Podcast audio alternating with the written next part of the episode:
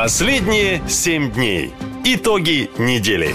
Что россияне обсуждали больше всего? О чем говорили на кухне? Какие вопросы задавали Яндексу? Что читали в Телеграме? Тема недели. Шок, скандал, персоны и неудачники, цифры и факты происшествия и неожиданности, заявления и цитаты. Слушайте прямо сейчас в большом и итоговом выпуске «Последние семь дней». Тема недели. Черноморский флот под ракетной атакой. Чем обстреляли Севастополь? По штабу Черноморского флота в Севастополе нанесли мощный ракетный удар. А, посмотри, машины. Пиздец.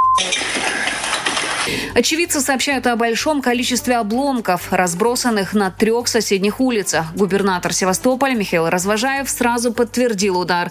Вот что чиновник написал у себя в телеграм-канале. Возле театра Луначарского упал осколок. Большая просьба при обнаружении подобных элементов не подходить и звонить в 112. На место выехали все оперативные службы. Информация о пострадавших уточняется. На эту минуту предварительно известно о шести пострадавших. Также отмечается, что по городу мчатся десятки машин скорой помощи. С места события журналисты сообщают. Сейчас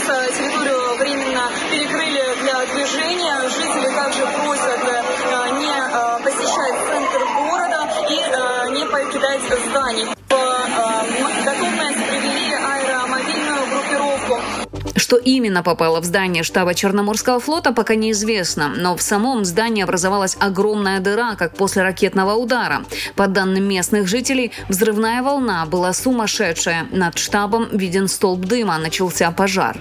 Взрывы, взрывы, взрывы в центре города на. Вот так вот что-то горит. Прямо рядом с нами промчались ракеты. Это Севастополь. Морской пассажирский транспорт в Севастополе приостановил работу. Власти включили сирену.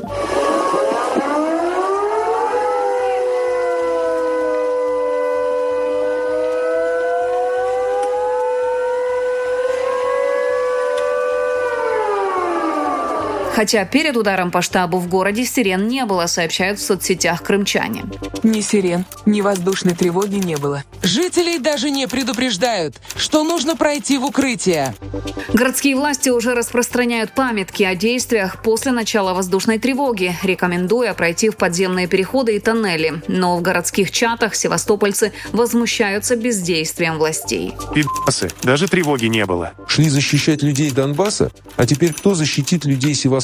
За 10 дней уже третья серьезная атака на Севастополь. Как это допустили? По штабу флота, центр города. Когда уже все очнутся? А также ищут бомбоубежища. Дайте список с адресами людям. Куда бежать, если что? На Украине назвали случившееся, цитирую, «взрывом в центре принятия решений в Севастополе». Российский канал «Рыбарь» пишет, что в здание флота попала ракета Storm Shadow. Кроме того, отдельные телеграм-каналы утверждают, что система ПВО работала также в Сакском, Красногвардейском, Первомайском, Симферопольском и Бахчисарайском районах Крыма. Пишут о взрывах в Инкермане. По некоторым данным, удар также был нанесен по воинской части Бахчисарая. Но крымские власти говорят, что под Бахчисараем от обломков сбитой ракеты горит трава, а сообщение о прилете по городу вброс и фейк. За день до этого ВСУ ударили по аэродрому Саки в Крыму. Была серьезно повреждена военная техника. Под данным СМИ, на аэродроме в момент атаки находились по меньшей мере 12 боевых самолетов Су-24 и Су-30, а также комплекс «Панцирь». Кроме того, там расположена база под подготовки операторов беспилотников «Маджахер». Перед этим был атакован судоремонтный завод в Севастополе. Из строя выведены десантный корабль «Минск» и подлодка «Ростов-на-Дону». Последние семь дней. Какой командир погиб в Севастополе? Разведка Украины сообщила о девяти погибших после обстрела штаба Черноморского флота. Штаб Черноморского флота в Севастополе 22 сентября попал под ракетный удар. Пока масштаб атаки оценить сложно. Пожар в штабе продолжался до глубокой ночи. Началось взрывы, взрывы, взрывы в центре города на Ивазовского. Вот так вот что-то горит. Прямо рядом с нами промчались ракеты. До сих пор неизвестно о жертвах ракетного удара. Минобороны сообщила лишь об одном военнослужащем, пропавшем без вести. Разведка Украины заявила о гибели 9 человек и 16 раненых. Якобы в момент атаки в штабе проходило заседание военного руководства. Среди погибших есть генералы, заявил глава разведки Украины Буданов. Командующий группировкой российских сил на запорожском направлении генерал-полковник Александр Романчук находится в очень тяжелом состоянии. Также без сознания находится начальник штаба генерал-лейтенант Олег Цеков. Количество пострадавших обычных военнослужащих, не являющихся работниками штаба, еще устанавливается. Это военные, несущие службу, охрана и так далее. При этом Буданов не подтвердил сообщение о гибели командующего Черноморским флотом адмирала Виктора Соколова. Мол, его состояние неизвестно. Крымские медслужбы не обновляли данные о пострадавших в результате атаки по Севастополю. Но очевидцы сообщали о 25 каретах скорой помощи на месте удара. Также центр города перекрывали. В районе штаба в домах отключали электричество и газ. Сейчас э, территорию временно перекрыли для движения. Жители также просят э, не э, посещать центр города и не покидать зданий. При обнаружении осколков подозрительных предметов к ним нельзя приближаться. Удар по штабу, скорее всего, нанесли ракетой Storm Shadow или ее французской версией Scalp. Они практически идентичны, рассказал журналистам израильский военный эксперт Давид Шарп. Э, ракета является априори очень сложной целью для российского ПВО. Плюс, естественно, имеет еще и значение выучка и боеготовность. А на протяжении войны мы видели, что и с этим далеко не все хорошо у российских ПВОшников, будь то на фронте, будь то в глубине страны. И, наконец, и технологии тоже имеют огромное значение. Почему ракета сложная цель? Она э, сделана из малозаметных материалов, то есть у нее низкая радиолокационная заметность, э, чисто из-за ее конструкции, и кроме того, она идет на высокой дозвуковой скорости на очень низкой высоте, 30 метров. Низкая высота априори затрудняет обнаружение, своевременное обнаружение, соответственно, и своевременное поражение средствами ПВО, два этих, э, две этих составляющих делают ее очень сложной целью. Кроме того, украинцы планируют атаки с использованием ракет-ловушек. Насколько я понимаю, заявки Минобороны российского по поводу сбитых ракет иногда они даже, может быть, не являются целенаправленной ложью, потому что сбитые ловушки или просто ловушки воспринимают иногда искренне за, за сбитые ракеты. Российские федеральные каналы сильно перехвалили отечественную ПВО, считает израильский аналитик. Долгие годы Россия себя позиционировала как сверхдержава э, в сфере ПВО. Э, на уровне не имеют аналогов множество комплексов разных оценивалось. Однако, опять-таки, реклама и пропаганда — это одно, реалии — это другие. И надо понимать, что снова вернусь к этому, это не вершина технологий. Большинство российских средств ПВО Э, ну, естественно, э, видимо, и с методиками отражения воздушных угроз тоже не все хорошо. Можете себе представить, что было бы, если бы э, противостояние непосредственно со странами НАТО и участвовало не несколько ракет, било по базе Крымского, по штабу флота или по базе Черноморского флота, а, например, многие десятки или сотни, и с использованием еще и других перспективных, других инновационных средств и возможностей, которые есть у США, но лучше даже не думать об этом, считают военные эксперты. Отмечу, что в Вашингтоне сообщают, что в скором времени передадут Украине свои дальнобойные ракеты. Якобы решение о поставке уже лежит на столе у Байдена. Наша лента. Коротко и ясно. Последние семь дней. Чем стреляли по Севастополю? В здание штаба Черноморского флота попало сразу несколько ракет. В Севастополе новая ракетная атака. Власти сообщили, что обломки упали на несколько улиц и включили сирену. А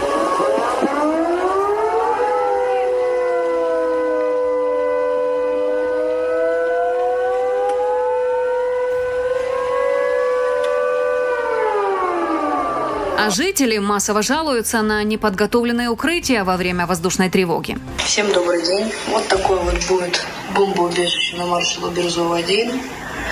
Если все бомбоубежища закрыты, желаю всем удачи выжить, если что-то случится. Многие помещения оказались затоплены или захламлены, а некоторые убежища и вовсе закрыты. Ну вот, пожалуйста, у нас рядом Блюхера 9, укрытие в соседнем доме. Подходим 3 метра, смотрим. Телефон и все закрыто. А вдруг у абонента этого телефона что-нибудь с телефоном? Губернатор Развожаев признал, что укрытия в Севастополе не готовы, цитирую, к реальности войны. Вот что он написал в Телеграме. По поводу укрытий хочу донести еще один важный момент. Не ждите, что кто-то придет и сделает там запасы воды, установит кресла, настилы, сделают вентиляцию. Благоустроить так все временные укрытия невозможно. На это нужны миллиарды. Укрытия нужны, в основном, чтобы укрыться от осколков ракет и выбитых стекол. Это тоже нужно понимать. Крымские паблики сообщают о взрыве в районе 13-го судоремонтного завода Черноморского флота. Как пишут издания, утром был слышен взрыв в районе Троицкой балки.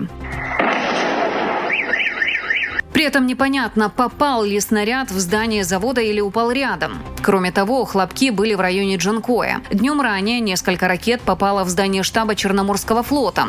Глава Крыма утверждал, что системы ПВО их перехватили, но видео и фото в соцсетях говорят об обратном. Также очевидцы успели снять летящие на низкой высоте ракеты, которые можно идентифицировать как британские Storm Shadow, говорит военный эксперт Ян Матвеев существенный удар э, не только по там, самолюбию, э, да, но и психологический такой довольно мощный. Плюс в очередной раз э, украинские военные получили информацию о том, как надо запустить ракету, чтобы она долетела до цели. Из Севастопольской бухты уже ушли буквально все подводные лодки, но какие-то там корабли еще вроде как остаются. Вот они тоже явно не находятся в безопасности. Раз попали по штабу, значит, значит, могут и по любому кораблю в любой момент. Ранее под атаку попал запасной штаб Черноморского флота в Крыму. Он расположен недалеко от Севастополя. Как пишут СМИ, российские военные сделали базу вблизи села Верхнесадовое, по которой был нанесен удар, своим запасным командным пунктом.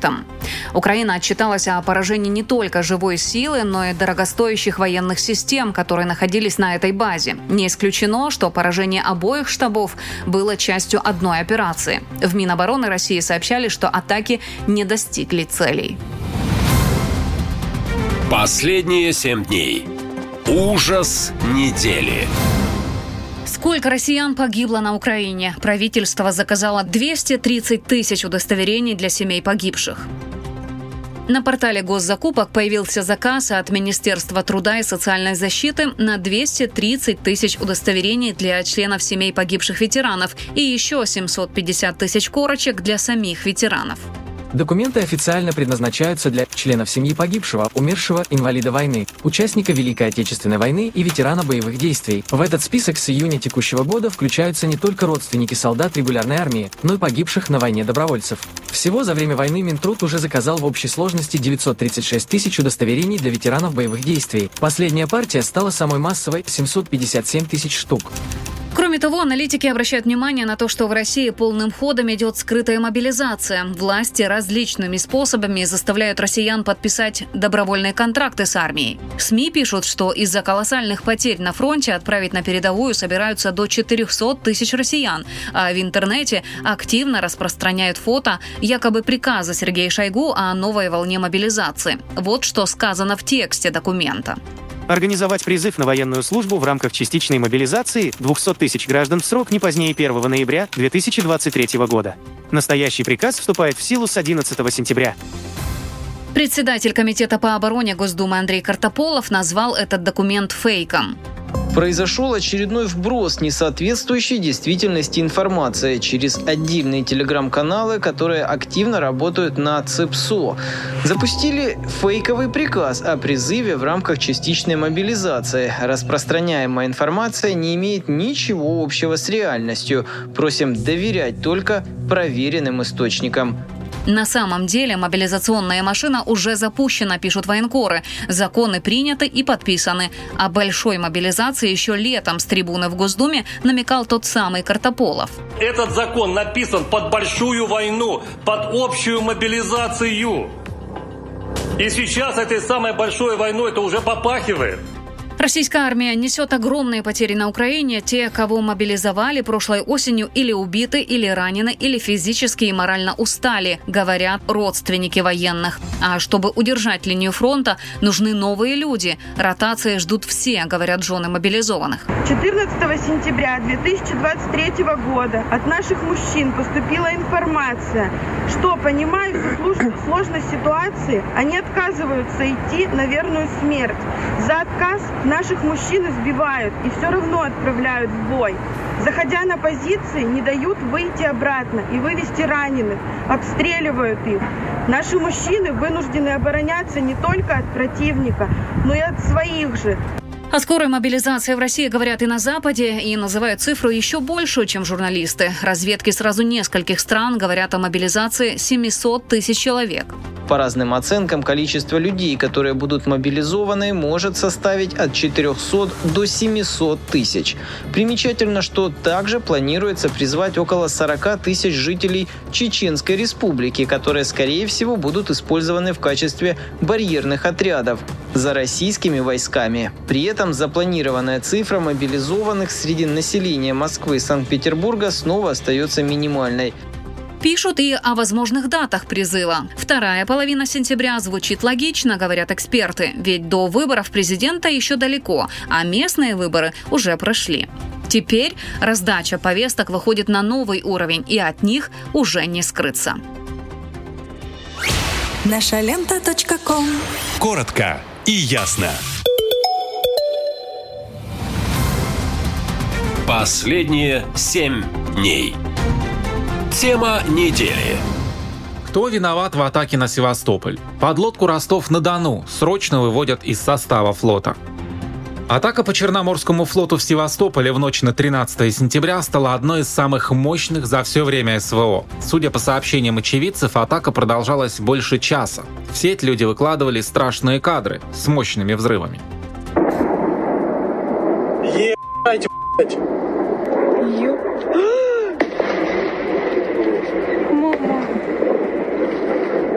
Господи, что происходит?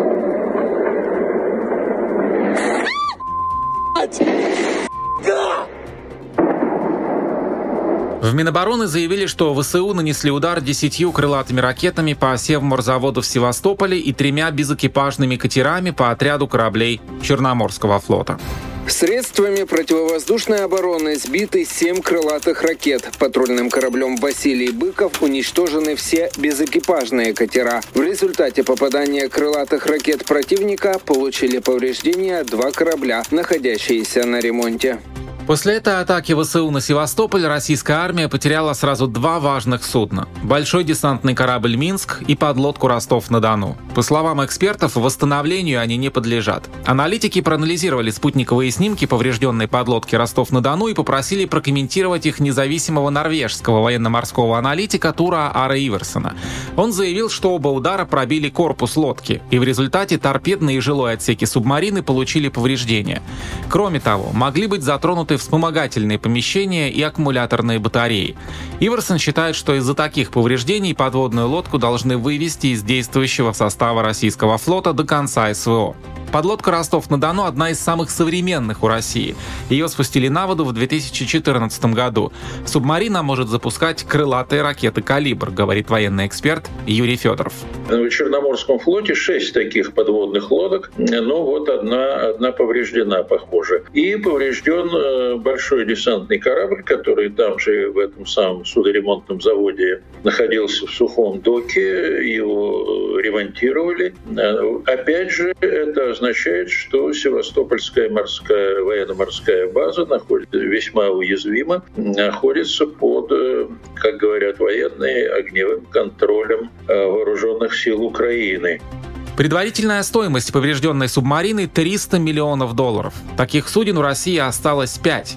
Вообще, по подсчетам расследователей проекта «Орикс», с начала СВО в России повреждено или уничтожено 16 кораблей, в том числе ракетный крейсер «Москва» и большой десантный корабль «Саратов». Сентябрьскую атаку на Севастополь военные обозреватели называют самой масштабной за все время СВО. По их словам, удар по судоремонтному заводу оголил много проблем в российской обороне. Мол, это стратегическое предприятие, которое должно быть защищено со всех сторон. Тем более, что планы на него были большие. На заводе планировали создать центр развития беспилотных надводных и подводных аппаратов. Жители Севастополя верят, что поврежденный цех, как и корабли, переместят в какой-нибудь другой город. Последние семь дней. Подорожание недели. Здравствуйте, друзья! И вот что я вам скажу. Рестораторы нас обрадовали, в кавычках. Сулят повышение цен в меню. И если вы думаете, что речь о дорогих заведениях, то нет. Вот как раз это все коснется в первую очередь массовых, демократичных по цене сетевых заведений. Чего ждать от любимых кафешек? Давайте спросим у моего коллеги Александра, который пишет про деньги и про экономику. Саш, привет. Привет. Объясни вообще, что происходит с ценами в меню и при чем тут санкции? Ну, действительно, есть сообщение о том, что российские рестораны готовятся поднять на 15-20% свои ценники осенью. Об этом говорят известиям опрошенные владельцы ресторанных сетей, ну и эксперты, конечно. Основной причиной повышения цен станет подорожание, собственно, продуктов, как российского, так и иностранного производства. И вот что говорит президент Федерации рестораторов и ательеров в России Игорь Бухаров. Рестораны стараются сдерживать цены, наступает момент, когда это практически невозможно на фоне подорожания всего продуктов, бензина, логистических услуг. Вот такая ситуация. Информация о повышении цен подтвердили известиям гендиректор крупнейшей в России, например, сети кофеин «Шоколадница», Олег Подгорный, эти заведения чуть ли не в каждой подворотне. Если у нас был установлен определенный ценовой порог по разным категориям блюд, которые мы не хотели превышать, например, свыше 690 рублей за порцию, то сейчас мы вынуждены отойти от этого правила и поставить ценник выше. Вот он говорит. Вот такая ситуация. Ну ладно, повышение цен примем как данность. Ну так а санкции тут при чем к этому всему? Да, все при том же, потому что смотри, вот рубль подешевел с июля очень существенно, а все импортные продукты расходуют расходные материалы, запчасти к кухонному оборудованию, само оборудование. А это все взлетело в цене вслед за долларами и евро. А рубль подешевел, естественно, по причине санкций. Мы много раз повторяли, что меньше валюты от экспорта, больше трат на импорт. Вот в результате курс плывет. Кроме того, из-за санкций сложности с транспортировкой импортных товаров и расчетами за них. Ну и вообще цены ползут примерно на все, в том числе и российского происхождения. И у какого товара не поскобли цену, вылазят санкции в качестве конечной причины того, что оно дорожает. Ну и что делать? Теперь? Вот больше платить или рестораторы и владельцы кафе все-таки ужмутся в своих аппетитах на прибыль? Ну, вообще-то некоторые рестораны, чтобы сохранить стоимость на прежнем уровне, вот уже так э, признаются, что намерены скорректировать меню, изменить состав блюд за счет снижения доли дорогих э, составляющих компонентов. Э, возможно, будут изменять там вес порций. Мы уже рассказывали, что в августе имел место значительный рост цен на курицу и свинину. Кстати, тогда же жаловались общепит, жаловался на это там на 20-30% по сравнению с марта по июль. И мы тогда на пальцах показали, что именно санкции тому виной, санкции причина. И владельцы сетей, конечно, будут пытаться экономить, но, скорее всего, они будут пытаться экономить на качестве и уровне исходных продуктов. Вот такая не сильно веселая перспектива. Между прочим, дорогих заведений это не коснется. Вот такая вот несправедливость. В дорогих заведениях клиент не так уж обращает внимание на цены, ну и доля, собственно, затрат на продукты там ниже. Там больше наценка за имя заведения, за понты, за место, где оно расположено. А вот как раз демократичные сети, они попадут под удар, как и их клиенты. А обычные россияне, похоже, теперь будут завтракать, обедать дома. Ну или бутербродами. Насчет ужинов я не знаю, но вот я, например, не столько беспокоюсь по причине цен, вот сколько из-за опасения, как ты говоришь, ресторанной экономии на продуктах. Мало ли что там положат. Вот такая, да, ситуация. Спасибо тебе, Саш, что ты всю правду рассказал и объяснил. Заканчивать уже будем, но завтра жду тебя снова. И, как всегда, будем обсуждать новую тему. Пока. До завтра. Наша лента. Коротко и ясно. Последние семь дней. Персона недели. Зачем хоронят Кадырова? Кремль засекретил информацию о здоровье главы Чечни. Пресс-секретарь президента Дмитрий Песков заявил, что у Кремля нет информации о здоровье главы Чеченской республики. Вы знаете, мы не располагаем какой-то информацией на этот счет. В любом случае администрация президента вряд ли может давать э, справки о состоянии здоровья, поэтому здесь нам нечего вам сказать. Слухи о смертельной болезни Рамзана Кадырова начали появляться летом, а в середине сентября в СМИ стали писать, что Кадыров в критическом состоянии. Рамзан на данный момент находится в коме. На следующий день СМИ со ссылкой на источники в чеченской диаспоре написали о том, что Кадыров уже несколько дней в коме. Якобы главу Чечни самолетом отправили в Москву, но там ему не смогли помочь, поэтому вся надежда на заграницу. Журналисты утверждают, что Кадырову сделали операцию по пересадке почки, однако орган не прижил открылся. Теперь запланирована повторная операция. Издание «Верстка» сообщило, что с начала сентября самолет главы Чечни трижды летал в Москву 6, 9 и 15 сентября. Причем после последнего рейса обратного рейса в Чечню не было. На фоне сообщений об ухудшении здоровья Кадырова телеграм-канал ВЧК ОГПУ написал, что 17 сентября в Центральную клиническую больницу управделами президента весь день съезжались иномарки с чеченскими номерами. Весь день в клинику стекаются иномарки с чеченскими номерами или чеченцами в салонах авто. По площади всего комплекса рассредоточились машины и бородатые мужчины спортивного телосложения. Даже машины с мигалками стоят. Все на улице. Чего-то ждут. А чеченский оппозиционер и правозащитник Абубакар Янгулбаев тогда же написал в своем телеграме, что Кадыров умер. Никаких подробностей, а также источника этой информации Янгулбаев не привел. А 18 сентября в телеграм-канале Кадырова появилось видео его прогулки. В нем Кадыров на чеченском языке рассказывает, как гуляет под дождем и советует всем заниматься спортом. Sayın Yavaş Oldoğan. Sait kilometrdan. Ходонивал. Хадбаидал. Так что занимайтесь спортом. Похоже, что с Кадыровым действительно что-то не так, иначе бы информацию подавали совсем иначе, считает правозащитник Александр Черкасов. Ну, во-первых, э, ждут этого, наверное, не меньше, чем ждут э, другой новости, приходящей из Москвы. И что? все это ожидания, все эти гадания насчет того, что товарищ уже почти на том свете, они мало чего стоят, они отражают прежде всего ожидания. Другое дело информация. Вряд ли кому-то, кроме Рамзана, вот так стали бы съезжаться. Вряд ли кого-то, кроме Рамзана, стали бы возить на его бизнес-джете. Но что там на самом деле? По информации западной разведки, у Кадырова обострились старые болезни. И даже если ему станет лучше, это ненадолго. Власти нужно думать о новом руководителе для республики, говорит политолог Андрей Зоркин. Ну, очевидно, конечно. Э, Путин э, перестал играть роль арбитра э, между разными группировками кремлевскими.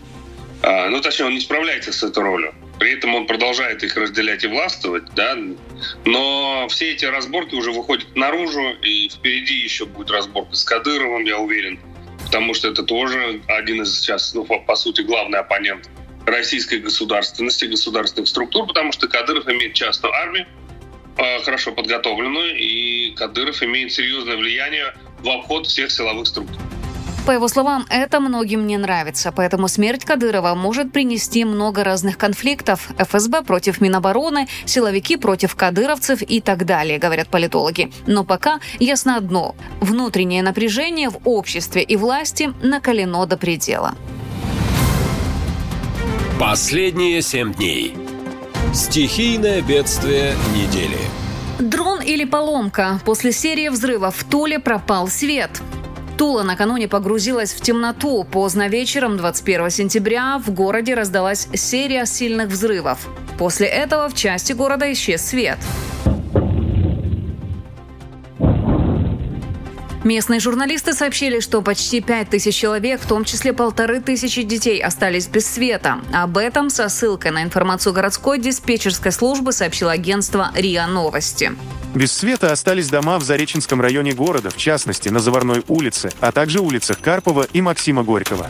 В правительстве Тульской области, как пишет ТАСС, предположили, что громкий звук, который жители слышали перед отключением электричества, мог произвести перешедший на сверхзвуковую скорость самолет. Хлопки, которые слышали жители пролетарского округа города Тулы, предположительно явились следствием перехода самолета на сверхзвуковую скорость. В МЧС заявили, что причиной отключения света в Туле стала техническая неисправность. Как позже сообщили в пресс-службе МЧС по региону, аварию на трансформаторе удалось устранить быстро. В случае необходимости будет проведена адресная работа с абонентами. По данным источников база, причиной аварии стали крысы. Несколько крыс залезли в ячейку вакуумного выключателя, где дотронулись до токоведущих частей. Напряжение там 10 тысяч вольт. Из-за резкого скачка электроэнергии в жилых кварталах пропал свет. В настоящий момент авария ликвидирована, однако электричество пришло не во все дома. Но в соцсетях у жителей свои версии. Зачем они до этого на сверхзвук перешли? Совсем хрень какая-то написана про крыс. Вакуумные выключатели, таковедущие части и скачок напряжения на 10 киловольт любые крысы мгновенно превратятся в пепел, не вызвав при этом никаких скачков в энергосистеме. Пока официально власти региона не определились, что же стало причиной блокаута в Туле – поломка, авария или крысы. Но ясно одно, что звук взрыва прозвучал буквально перед тем, как город погрузился во тьму. Наша лента. Коротко и ясно. Последние семь дней. Факт недели. Сколько россиян погибло на Украине? Правительство заказало 230 тысяч удостоверений для семей погибших. На портале госзакупок появился заказ от Министерства труда и социальной защиты на 230 тысяч удостоверений для членов семей погибших ветеранов и еще 750 тысяч корочек для самих ветеранов. Документы официально предназначаются для членов семьи погибшего, умершего, инвалида войны, участника Великой Отечественной войны и ветерана боевых действий. В этот список с июня текущего года включаются не только родственники солдат регулярной армии, но и погибших на войне добровольцев. Всего за время войны Минтруд уже заказал в общей сложности 936 тысяч удостоверений для ветеранов боевых действий. Последняя партия стала самой массовой – 757 тысяч штук. Кроме того, аналитики обращают внимание на то, что в России полным ходом идет скрытая мобилизация. Власти различными способами заставляют россиян подписать добровольные контракты с армией. СМИ пишут, что из-за колоссальных потерь на фронте отправить на передовую собираются до 400 тысяч россиян, а в интернете активно распространяют фото якобы приказа Сергея Шойгу о новой волне мобилизации. Вот что сказано в тексте документа. Организовать призыв на военную службу в рамках частичной мобилизации 200 тысяч граждан в срок не позднее 1 ноября 2023 года. Настоящий приказ вступает в силу с 11 сентября. Председатель Комитета по обороне Госдумы Андрей Картополов назвал этот документ фейком. Произошел очередной вброс несоответствующей действительности информации через отдельные телеграм-каналы, которые активно работают на ЦИПСО. Запустили фейковый приказ о призыве в рамках частичной мобилизации. Распространяемая информация не имеет ничего общего с реальностью. Просим доверять только проверенным источникам. На самом деле мобилизационная машина уже запущена, пишут военкоры. Законы приняты и подписаны. О большой мобилизации еще летом с трибуны в Госдуме намекал тот самый Картополов. Этот закон написан под большую войну, под общую мобилизацию. И сейчас этой самой большой войной это уже попахивает. Российская армия несет огромные потери на Украине. Те, кого мобилизовали прошлой осенью, или убиты, или ранены, или физически и морально устали, говорят родственники военных. А чтобы удержать линию фронта, нужны новые люди. Ротации ждут все, говорят жены мобилизованных. 14 сентября 2023 года от наших мужчин поступила информация, что, понимая всю сложность ситуации, они отказываются идти на верную смерть. За отказ Наших мужчин избивают и все равно отправляют в бой. Заходя на позиции, не дают выйти обратно и вывести раненых, обстреливают их. Наши мужчины вынуждены обороняться не только от противника, но и от своих же. О скорой мобилизации в России говорят и на Западе, и называют цифру еще большую, чем журналисты. Разведки сразу нескольких стран говорят о мобилизации 700 тысяч человек. По разным оценкам, количество людей, которые будут мобилизованы, может составить от 400 до 700 тысяч. Примечательно, что также планируется призвать около 40 тысяч жителей Чеченской республики, которые, скорее всего, будут использованы в качестве барьерных отрядов за российскими войсками. При этом запланированная цифра мобилизованных среди населения Москвы и Санкт-Петербурга снова остается минимальной. Пишут и о возможных датах призыва. Вторая половина сентября звучит логично, говорят эксперты, ведь до выборов президента еще далеко, а местные выборы уже прошли. Теперь раздача повесток выходит на новый уровень, и от них уже не скрыться. Последние семь дней. Факт недели. Что требует Ким Чен Ын?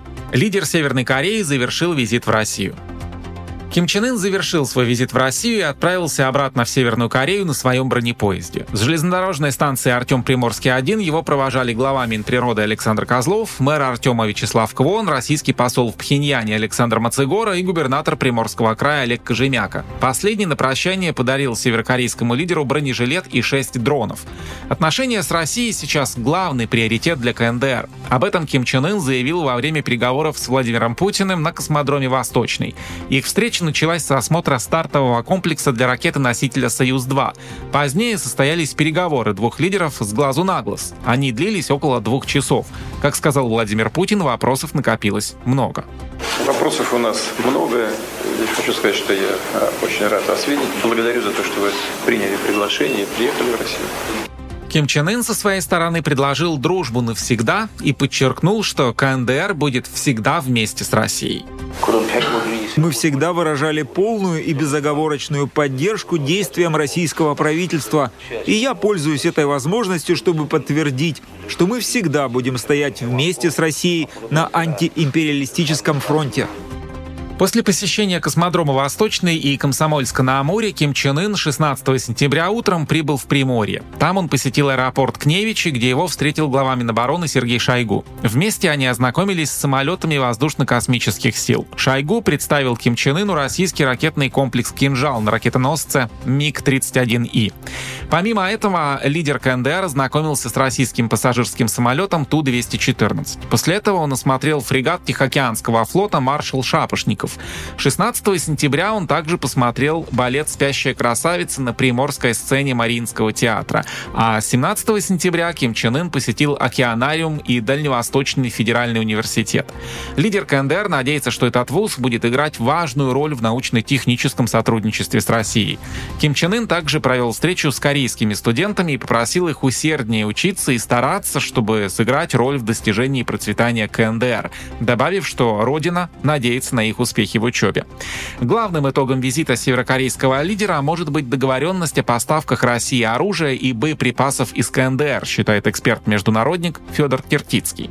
В первую очередь, я думаю, это не столько оружие, сколько боеприпасы. Помните, покойный Пригожин это самое записывал видео в формате «Шойгу, Герасимов, где снаряды?» У северокорейцев просто много снарядов, действительно. Я не знаю, какого качества, но по части количества это все очень хорошо, потому что у них э, очень развитая военная промышленность, э, потому что страна пытается э, в мирное время эмулировать модель тотальной войны, то есть э, у них уровень мобилизации, ну, примерно как был в Советском Союзе во время Великой Отечественной войны. Вашингтон уже предупредил Москву и Пхеньян об ужесточении санкций, если они договорились о поставках оружия. Вообще КНДР существует в режиме санкций целых 73 года. Первые экономические ограничения США ввели в 1950 году после начала Корейской войны. Россия же находится под западными санкциями не так давно, после начала СВО. К углублению сотрудничества Москвы с международным изгоем Северной Кореи россияне относятся неоднозначно. Корея не очень интересная страна в плане э, свобод. И дружить с ней – это быть похожим на них, наверное, я не знаю, как-то так. Я бы лучше предпочел дружить с более развитыми странами, демократическими. Могу в чем-то не разбираться, вот, но я думаю, что, в принципе, мы движемся со Северной Кореей в одном направлении, так что, думаю, у нас есть какие-то взаимные, какие-то выгодные точки для роста. По словам экспертов, на фоне западных санкций и международной изоляции Россия вынуждена усиливать сотрудничество с Северной Кореей и Ираном, в том числе и в военной сфере. Эти страны хоть и под санкциями, но могут что-то отдать. Но взамен они требуют от России главные достижения – разработки и, грубо говоря, мозги. Эксперты предупреждают, что это бомба замедленного действия на поколение вперед, ведь в таком случае в будущем Россию ждет утрата позиций в науке и военных разработках. А это уже гораздо хуже, чем кажется на первый взгляд, говорят эксперты. По данным данным СМИ, бронепоезд Ким Чен Ына за время его визита проехал по России более 4000 километров. Для сравнения, это протяженность Байкало-Амурской магистрали 70 кругов по Московскому центральному кольцу или три путешествия из Петербурга в Москву и обратно. Наша лента. Коротко и ясно. Последние семь дней. События недели. Что на самом деле происходит в Карабахе? Россия не может остановить конфликт Еревана и Баку. 19 сентября Азербайджан начал операцию в Карабахе и потребовал от Армении полного вывода войск. Баку уверяет, что ведет обстрелы только по позициям вооруженных сил Армении. Тем не менее, жертв и разрушений избежать не удалось. Мирное население эвакуируется из населенных пунктов через организованные коридоры. Российские миротворцы при этом в ситуацию не вмешиваются. В итоге власти Нагорного Карабаха заявили о капитуляции и приняли решение прекратить огонь. В сложившейся ситуации действия международного сообщества в направлении прекращения войны и урегулирования ситуации недостаточно. Учитывая все это, власти Республики Арцах принимают предложение командования российской миротворческой миссии по прекращению огня. Уже известно, что армию Нагорного Карабаха расформируют, войска Армении выведут из региона в ближайшее время. А 21 сентября в городе Евлах запланирована встреча представителей армянского населения Нагорного Карабаха и властей Азербайджана. Это подтвердили в официальном Баку. Минобороны Азербайджана сообщает, что достигнута договоренность о приостановке антитеррористических мероприятий в Карабахе 20 сентября с 12.00. Власти Армении не против, сказал премьер Никол Пашинян, поскольку поддержки со стороны союзников Ереван так и не получил, хотя и обращался за ней в Москву. Но Россия сейчас не в состоянии остановить конфликт в Карабахе. Это признала представитель МИДа Мария Захарова. По ее словам, Москва боится за безопасность даже собственных миротворцев. Тем временем в Ереване толпы протестующих обвиняют армянские власти в намеренной сдаче Карабаха и призывают правительство выйти из ОДКБ. Они также требуют, чтобы российские миротворцы покинули регион. Но никогда не увидите покоренную Армению и покоренный Арцах. Армяне всегда были костью в вашем горле, и вы задохнетесь и сдохнете от этой кости. Прощай, немытая Россия, страна рабов, страна господ. Армения должна вышвырнуть Россию из своей территории. Российская военная база должна убраться ко всем чертям. На ситуацию отреагировал уже и Владимир Путин. Здесь наши миротворцы очень активно работают со всеми сторонами, вовлеченными в этот конфликт делают все для того, чтобы защитить мирное население. В нашем э, основном пункте базирования уже свыше двух тысяч гражданских лиц, из них более тысячи детей находятся. Но мы в очень тесном контакте, повторяю, находимся со всеми сторонами конфликта и с властями в Ереване, в Степанакерте и в Баку. Надеюсь, что мы сможем добиться деэскалации и перевода решения этой проблемы в мирное русло. У Армении нет военных ресурсов, чтобы противостоять Азербайджану, а ее бывший союзник Россия не в состоянии остановить конфликт, говорит политолог-международник Аркадий Дубнов. Ереван и Баку э, договорились друг с другом, что они признают территориальную целостность друг э, друга обоих государств, что означает, и не раз подчеркивал Никол Пашинян, что э, из этого следует, что Карабах является территорией Азербайджана. А раз так, то, и это подчеркивает, не устают подчеркивать Баку, э, все власти нынешней Нагорно-Карабахской республики, еще как бы остающиеся как бы де-факто функционирующие, являются незаконными. Мы только что услышали заявление самого Пашиняна, что не позволит втянуть Армению в военные действия э, с Азербайджаном, потому что это э, приведет к тяжелейшему новому военному поражению Армении, фактически к утрате своей возможной государственности и территориальной целостности. В новом обострении в Карабахе есть вина России, поскольку она отправила все силы на Украину, уверен политолог. Отчасти ответственность за эту ситуацию несет и Россия, потому что ее миротворцы так и не смогли остановить этот кризис. э, самой забавной характеристикой этой неспособности стало буквально сегодняшнее заявление, вы, по-моему, его процитировали, о призыве Марии Захаровой обеспечить безопасность российских миротворцев с обеих сторон. То есть это они должны делать. Как, да. как они сами должны обеспечивать безопасность, Москва призывает обеспечить безопасность этих миротворцев. Ну, естественно, мы понимаем, что лучшим способом обеспечить безопасность этих миротворцев является их вывод из этого региона. Да? А, к этому стремится Азербайджан, что, чего он не скрывает – и это соответствует его позиции, раз это наша территория азербайджанская, что там делать иностранным военным. Поэтому, по словам экспертов, пятилетний срок пребывания этих миротворцев, истекающий в 2025 году, похоже, будет прекращен досрочно. Москве это же будет очень выгодно. В зоне СВО на Украине остро нужны новые силы. Последние семь дней. События недели. Российские миротворцы что, уходят? Под посольством России в Ереване массовый митинг. Итак, рядом с посольством России в Ереване устроили массовую акцию. Она началась после того, как войска Азербайджана начали военную операцию в Нагорном Карабахе. Протестующие заблокировали российское посольство сначала частично, а потом полностью. Они пытались прорваться в здание и требовали, чтобы Москва вмешалась в ситуацию. При этом участники акции выкрикивали «Россия враг», «Россия оккупант», и все это сопровождалось нецензурной лексикой на русском языке. Лавров, сука! Лавров, Путин!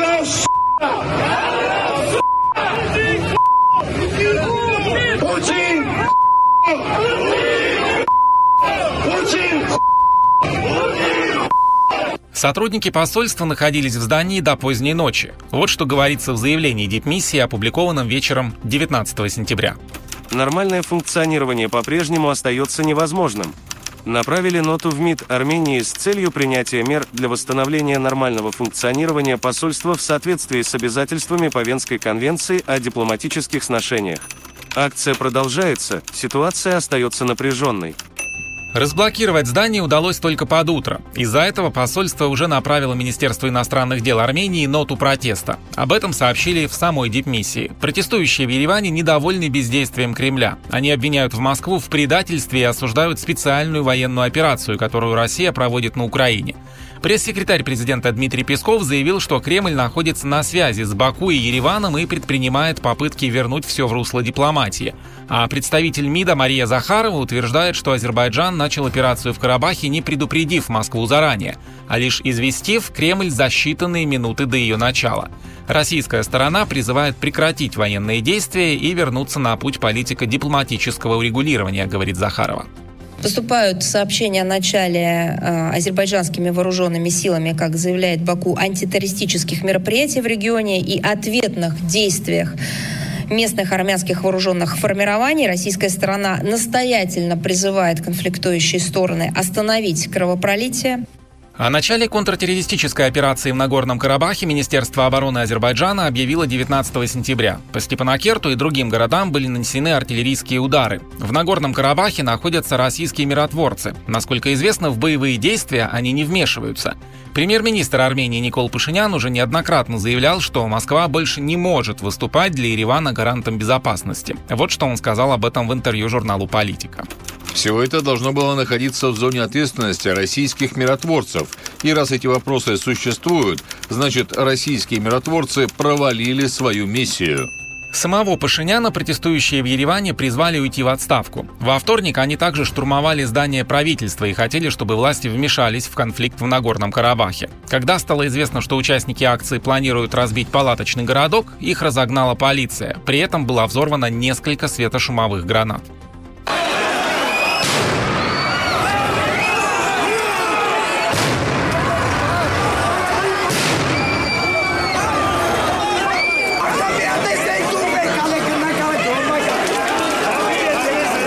Не обошлось без пострадавших. Они есть и среди силовиков, и среди протестующих. Протесты в Ереване в ближайшие дни будут продолжаться, говорят эксперты. По их словам, основные события ожидаются к выходным.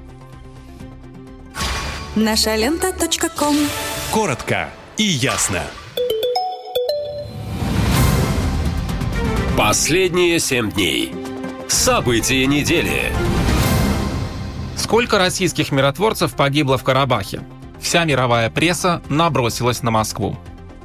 Российских миротворцев убили в Нагорном Карабахе. Это произошло в районе населенного пункта Джанятак, когда они возвращались с наблюдательного пункта. Как сообщили в Минобороны, автомобиль с российскими военными попал под обстрел. Все бойцы, находящиеся в автомобиле, погибли. Вот что говорится в официальном заявлении Минобороны. 20 сентября во время возвращения с наблюдательного поста российского миротворческого контингента в районе населенного пункта Джанитак автомобиль с российскими военнослужащими подвергся обстрелу из стрелкового оружия. В результате обстрела находившиеся в автомобиле российские военнослужащие погибли. В Минобороны отметили, что для выяснения всех обстоятельств на месте работают российские и азербайджанские следователи. Информация о том, кто открыл огонь по автомобилю, пока нет. Село Джанатак находится примерно в 60 километрах к северу от Степанакерта. Населенный пункт расположен в зоне ответственности российских миротворцев «Север». Спустя сутки федеральные СМИ публикуют кадры со спасением мирного армянского населения из конфликтной зоны российскими миротворцами. Тем временем мировая пресса в статьях о ситуации в Карабахе пишет, что Владимир Путин не сдержал слова и влияние Москвы сходит на нет. В частности, итальянское издание «Ля Стампа» отмечает, что хоть в регионе и стояли российские миротворческие войска, однако ничего не было предпринято. А польская «Жечь Посполита» пишет, что Россия может воспользоваться нестабильностью в Армении. Россия может воспользоваться нестабильностью в Армении, поскольку держит там свою военную базу. Теперь все будет зависеть от того, как поведут себя лидеры западных стран. Британская газета «Таймс» цитирует уполномоченного по правам человека в Степанакерте Гигама Степаняна, по словам которого Азербайджан воспользовался тем, что внимание и военные силы России сосредоточены на Украине, а международное сообщество не предпринимает никаких мер, чтобы остановить Баку. В то же время Daily Telegraph отмечает, что ситуация в регионе заметно изменилась с 2020 года. Тогда президент России Владимир Путин смог вмешаться и потребовать мира после пяти недель войны, а Кремль еще рассматривался как гарант суверенитета Армении. Сейчас же поддержка России наполнена нюансами. Армения заняла более прозападную позицию и не поддержала российское вторжение в Украину. Возможно, Кремль хочет наказать ее и унизить премьер-министра страны Никола Пашиняна. Издание отмечает, что у конфликта есть перспективы роста. Мол, Израиль и Турция в 2020 году поддержали Баку и продолжают поддерживать до сих пор. При этом российская поддержка Еревана ослабевает, но ей на смену приходят западные страны. Что касается ослабления России, то это следствие специальной военной операции на Украине, пишет канадская газета Globe and Mail. Она напоминает, что именно усилиями Москвы в 2020 году в Карабахе удалось достичь мира, пусть и хрупкого. Однако затем началась СВО, и все силы Москвы ушли на Украину. Война оказалась огромной глупостью, в результате которой российская армия, иногда считавшаяся второй по силе в мире после американской, была смята сочетанием украинской решимости и западных технологий. По договоренностям 2020 года в Нагорном Карабахе размещены около 2000 российских военных. Штаб командования миротворческими силами России расположен в районе Степанакертского аэропорта, в населенном пункте Иванян. При этом многие западные издания приходят к выводу, что Россия, ослабленная боевыми действиями на Украине, перестала быть авторитетом на Южном Кавказе. Мол, возможности Москвы по стабилизации обстановки невелики, и Кремль не осилит новый конфликт. Последние семь дней. События недели. Баку и Ереван договорились. В азербайджанском Евлахе переговоры по Нагорному Карабаху. Встреча азербайджанской делегации с представителями армян Нагорного Карабаха прошла через пару дней после начала операции в регионе. Официальные итоги встречи ни одна из сторон пока не огласила. Однако местные журналисты пишут, что азербайджанская сторона передала армянам Карабаха план по реинтеграции территории.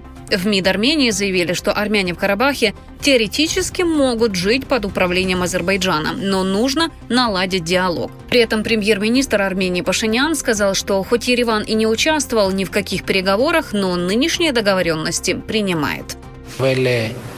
Конечно, мы ознакомились с текстом соглашения, хотя Республика Армения никак не участвовала в формировании этого документа и не была стороной обсуждений. В любом случае, мы принимаем к сведению это заявление, в Баку поприветствовали позицию армянского правительства по ситуации в Нагорном Карабахе. Об этом заявил президент Ильхам Алиев. Руководство Армении продемонстрировало неожиданную политическую компетентность. Мы ценим это и рассматриваем как важный фактор. Решением власти Армении в отношении Нагорного Карабаха недовольна оппозиция. Многотысячные демонстрации в Ереване обернулись беспорядками и попыткой штурма здания правительства. Погибать, потому что вы так захотели. Но вы дошли до того, что из-за вас погибли наши дети. Протестующие обвиняют власти Армении в бездействии. В порыве ярости они рвали российские паспорта прямо у здания правительства. Владимир Владимирович, Наи! Россия брат!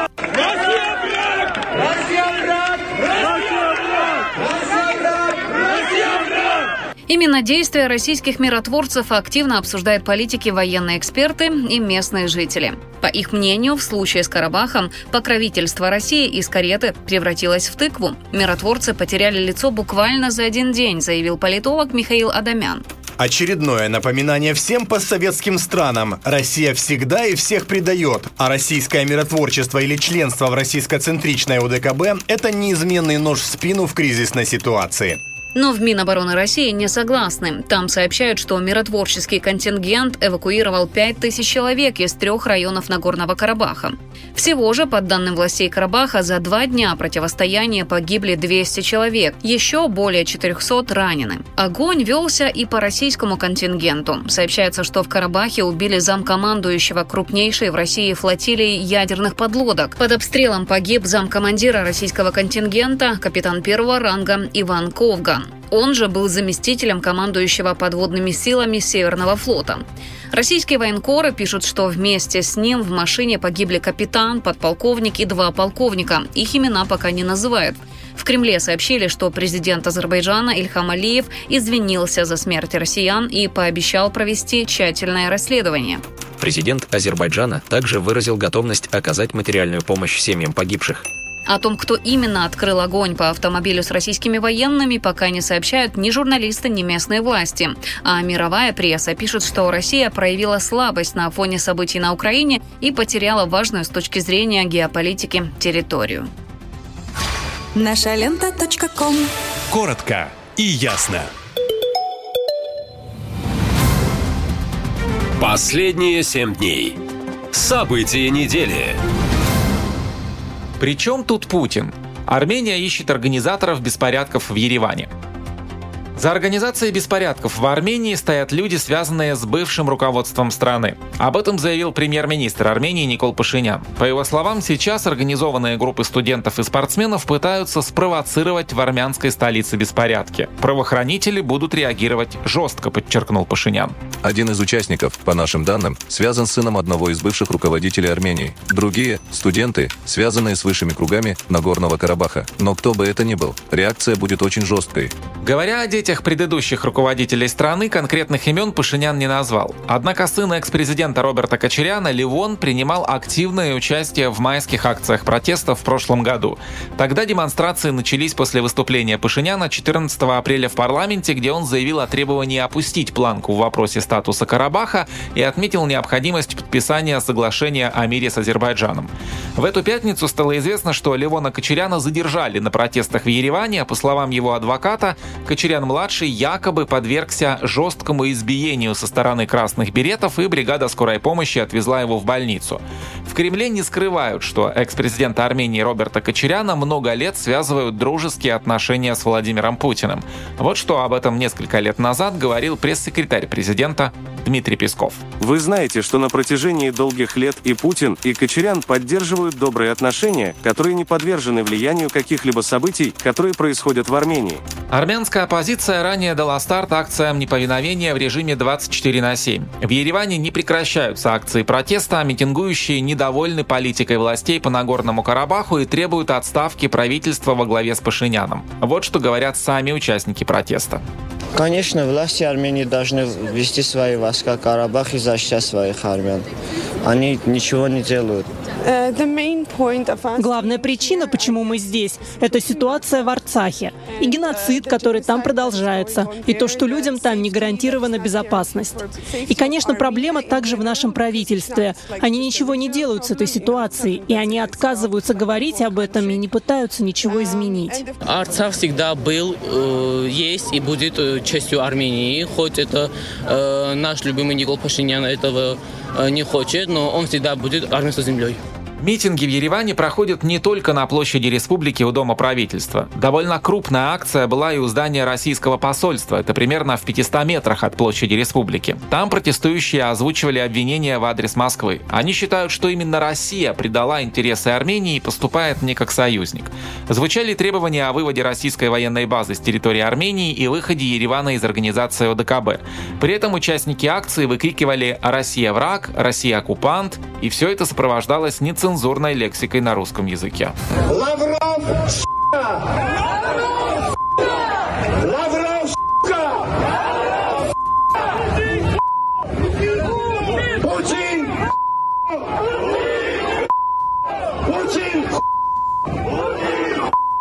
Протестующие в Ереване недовольны бездействием Кремля и собственных властей. С требованием вмешаться в ситуацию в Нагорном Карабахе они пытались штурмовать здание правительства. Полиция применила несколько светошумовых гранат.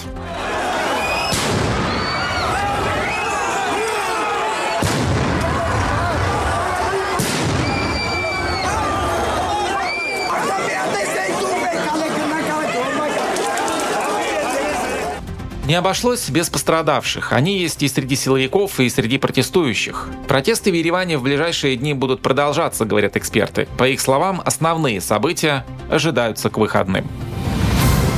Последние семь дней. Итоги недели. Что россияне обсуждали больше всего? О чем говорили на кухне? Какие вопросы задавали Яндексу? Что читали в Телеграме? Тема недели. Шок, скандал, персоны и неудачники, цифры и факты происшествия и неожиданности, заявления и цитаты. Слушайте прямо сейчас в большом и итоговом выпуске «Последние семь дней». Вопрос недели. Новый день рождает новые тревожные вопросы – как выжить? Что делать? Как избежать опасности? Чем это все закончится? Бежать или остаться? Что взять с собой? Как помочь родным? На все эти вопросы тяжело найти настоящие, правдивые ответы. Но мы сумели. Каждый день настоящий полковник предельно откровенно отвечает на ваши самые страшные вопросы. Отвечает полковник. Ольга из Калининграда спрашивает, помогите понять, почему в Европу перестали пускать машины на российских номерах? В чем великий замысел? Ну вот, смотрите, Оля, тут все проще пареной репы на самом деле. После начала специальной военной операции в Украине, да, э, что сделал Запад? Правильно, Запад обложил Россию адским количеством санкций у нас санкций на нас, на России сейчас больше, чем на какой-либо стране в истории человечества. Что-то около пяти тысяч, по-моему, санкций, которые наложены на государство. Ничего нельзя продавать, ничего нельзя покупать, вот, ничего нельзя поставлять, ничего нельзя разрабатывать, нельзя сотрудничать. Ну, их тысячи. Погуглите или зайдите в Яндекс, тысячи просто этих санкций, понимаете? Вот. Что произошло через полтора года после начала СВО? Запад увидел, что санкции, которые на, были наложены на Россию как на государство, эти санкции не работают. Все. Следующий шаг какой, если ты не можешь остановить государство с помощью санкций против государства, ты начинаешь применять санкции против граждан государства. Это же просто все. То бишь логика здесь какая, что граждане должны возмутиться и пойти к своему правителю и сказать, ай-яй-яй, нам очень неудобно, а ну-ка давай-ка ты уходи, наверное, дружок. а у нас будет другой правитель, который сделает нам удобно. Но это не российский случай, очевидно, да. Никто выходить не будет, никто ничего рассказывать не будет. Вот просто будем наблюдать, что запретят, запретят в следующий раз. Я думаю, я думаю, что это все дойдет на бытовом уровне до лекарств. Вот сейчас уже пропадают лекарства там для диабетиков. Вот. И что вот этот запрет на перемещение автомобилей с российскими номерами, это еще цветочки. Вот, что плоды будут где-то впереди. Плюс еще какой-то момент, да, понятное дело, что когда границы начали прикрывать, то достаточно много резентуры разведчиков наших все-таки выезжали в Европу. Ну, конечно, спящие агенты должны быть там на встрече на какие-то, просто выезжали. И я так понимаю, выезжали уже какие-то тысячи, понимаете. И Европа тоже ведь это видит и это знает. И так, чтобы не ловить всех там по аэропортам, решили уже усложнить жизнь один раз, ну, ну для всех. То есть все, теперь на машине нельзя, до свидания. Вот, вот теперь, если вы хотите даже посетить Европу, то что-то вы думаете, летите, вот, э, а мы вас в аэропорту встретим. Ну, потому что в любом случае рейс, самолет, сколько там, 180 человек, да, а машин заезжали там десятки тысяч или тысячи точно заезжали в день в Европу и обратно российские. Ну и, конечно, еще небольшая такая плюшка это для европейских э, автоперевозчиков, безусловно. То бишь теперь россияне будут ездить не на своих машинах, а должны будут платить за европейские какие-то сервисы такси или сервисы проката, или просить кого-то из знакомых, чтобы их встречали, тем самым все равно отдавая какие-то деньги в европейскую экономику. Вот, поэтому, Оля, машины это еще меньше зол. Будет еще хуже, поверьте мне. Есть вопросы? Задайте их тому, кто знает ответы. Форма для обращений на сайте нашалента.ком, а также в телеграм-боте канала «Наша лента». Спрашивайте, он ответит. Нашалента.ком Коротко и ясно. Последние семь дней. Предатель недели. Дубай против Москвы. Объединенные Арабские Эмираты присоединятся к санкциям против России. Итак, Объединенные Арабские Эмираты действительно планируют ограничить экспорт в Россию ряда товаров так называемого двойного назначения. Это чипы и другие компоненты для дронов, ракет и вертолетов, которые находятся под санкциями США и Европейского Союза, объясняет юрист-международник Иван Колесников. Будут отозваны лицензии на товары, которые можно использовать для боевых действий. Эмираты якобы не приняли точного решения, но очень близки к нему. Западные чиновники ужесточили требования к Арабским Эмиратам и обвинили Дубай, что он остается ключевым перевалочным пунктом для компонентов, поддерживающих военные усилия России. Эксперты говорят, что Евросоюз уже ввел санкции против нескольких организаций, зарегистрированных в Арабских Эмиратах, обвинив их в прямой поддержке военного производства России. Другие компании боятся, что их ждет такая же участь. В Эмираты приехали западные чиновники, рассказывает политолог Валерий Шерстюков. Предыдущие подобные визиты в Эмираты заканчивались для нас плачевно. Зимой за министра финансов США Брайан Нельсон предупредил местных чиновников о готовности вводить санкции против компаний и физлиц, помогающих обходить меры в отношении России. Спустя несколько дней после этого в Эмиратах закрыли Сбербанк, а еще через две недели местный регулятор отозвал лицензию на банковские операции у дочки МТС банка. В апреле второй по размеру активов банк страны начал блокировать инвестиционные счета россиян, которые переводили в Дубай активы. Объединенным Арабским Эмиратам выгодно дружить с Россией, но с Европой и США они точно ссориться из-за нас не станут. По словам экспертов, Объединенные Арабские Эмираты и США считают друг друга важными партнерами и в торгово-экономическом плане, и в сфере политического влияния. Эмираты – четвертая страна в мире по величине американских военных поставок. В прошлом году на долю капитала страны пришлось порядка 45 миллиардов американских инвестиционных потоков. И Россия всегда стремилась оставить конкуренцию Вашингтону в этом вопросе, говорят экономисты. Но сейчас у Москвы банально нет такой возможности. Ни в плане экономики, ни с точки зрения военно-промышленного комплекса, который полностью работает только на нужды СВО, говорят эксперты. Последние семь дней. Предатель недели. Почему Иран пошел против России? Президент страны неожиданно выступил против военных действий на Украине. Если дословно, в кулуарах Генассамблеи ООН президент Исламской Республики Эбрагим Раиси опроверг поставки беспилотников российской армии, а еще заявил это. Мы против войны в Украине и точка. Мы неоднократно заявляли, что готовы выступить посредником, чтобы добиться прекращения боевых действий между Российской Федерацией и Украиной. Еще в начале года Россия и Иран активно сотрудничали в военной сфере. Даже шла речь, что Тегеран готов передать Москве ракеты ближнего и дальнего радиуса действия. Но потом сотрудничество резко прекратилось. Позже директор израильской службы внешней разведки Масад Давид Барнеа заявил, что этому способствовал Израиль. Как именно, он не уточнил. Но эксперты говорят, что методы могут быть различные и вспоминают прошлогодний удар Израиля по базе в Иране, где производили беспилотники. Ранее США и Евросоюз ввели санкции против иранских компаний, которые производят беспилотники. Военные аналитики говорят, что Иран собирается защищать исключительно собственные интересы, и Москва, очевидно, теряет союзника в лице Тегерана, поэтому активно налаживает контакты с Северной Кореей, считает бывший дипломат Елена Островская. Иран поставляет России дроны, которые та активно применяет на Украине, но ситуация меняется. В Тегеране все-таки реагируют на санкции и ищут свои выгоды. Поэтому вполне можно ожидать усложнения логистики, как это уже произошло с китайскими дронами. Теперь логично, почему российское военное командование так активно сотрудничает с КНДР и просит помощи именно там, ведь больше просто негде. Напомню, что Иран до сих пор не признал Крым российским, также ЛНР и ДНР. А недавно МИД страны заявил, что поддерживает территориальную целостность Украины. Наша лента. Коротко и ясно. Последние семь дней. Предатель недели.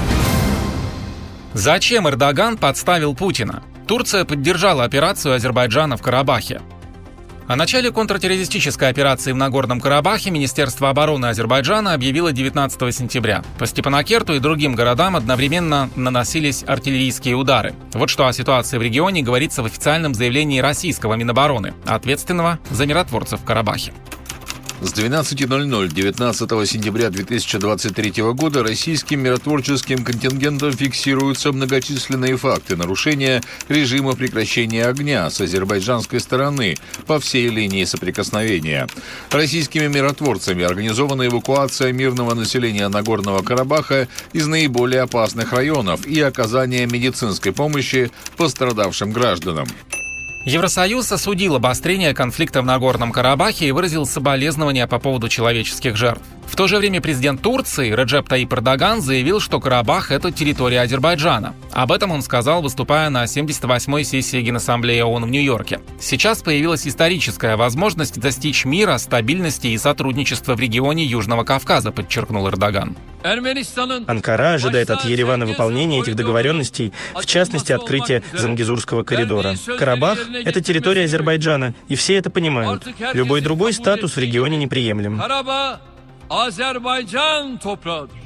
По словам Эрдогана, главной целью должно быть обеспечение мирного сосуществования всех, в том числе этнических армян на территории Азербайджана. Он сказал, что Турция поддерживает шаги Азербайджана, направленные на сохранение территориальной целостности. С начала Карабахского конфликта Турция полностью поддерживала Азербайджан. Кроме того, Анкара издавна враждует с противником Баку Арменией. В частности, у стран напряжены отношения из-за событий в Османской империи 1915 года. Ереван это называет геноцидом армян. Анкара факт геноцида категорически отрицает. Тем не менее, пока Турция не готова открыто ввести свои войска в регион, считают эксперты.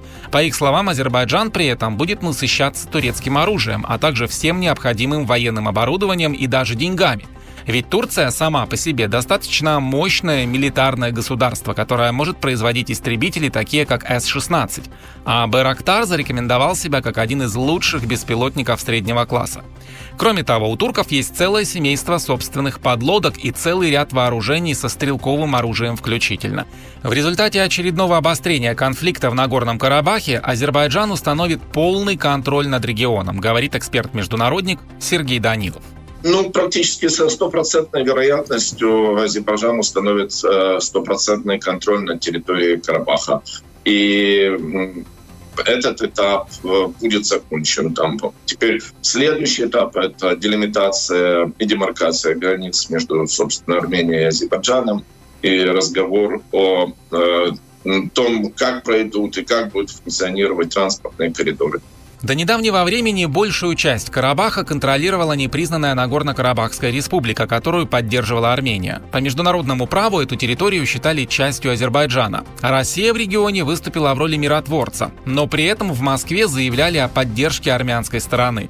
Ереван в последнее время стал открыто критиковать Москву за невыполнение взятых на себя обязательств. А последнее событие – визит жены премьер-министра Армении в Киев, передача Украине гуманитарной помощи и военные учения США – говорят о том, что Россия теряет союзника, говорят эксперты.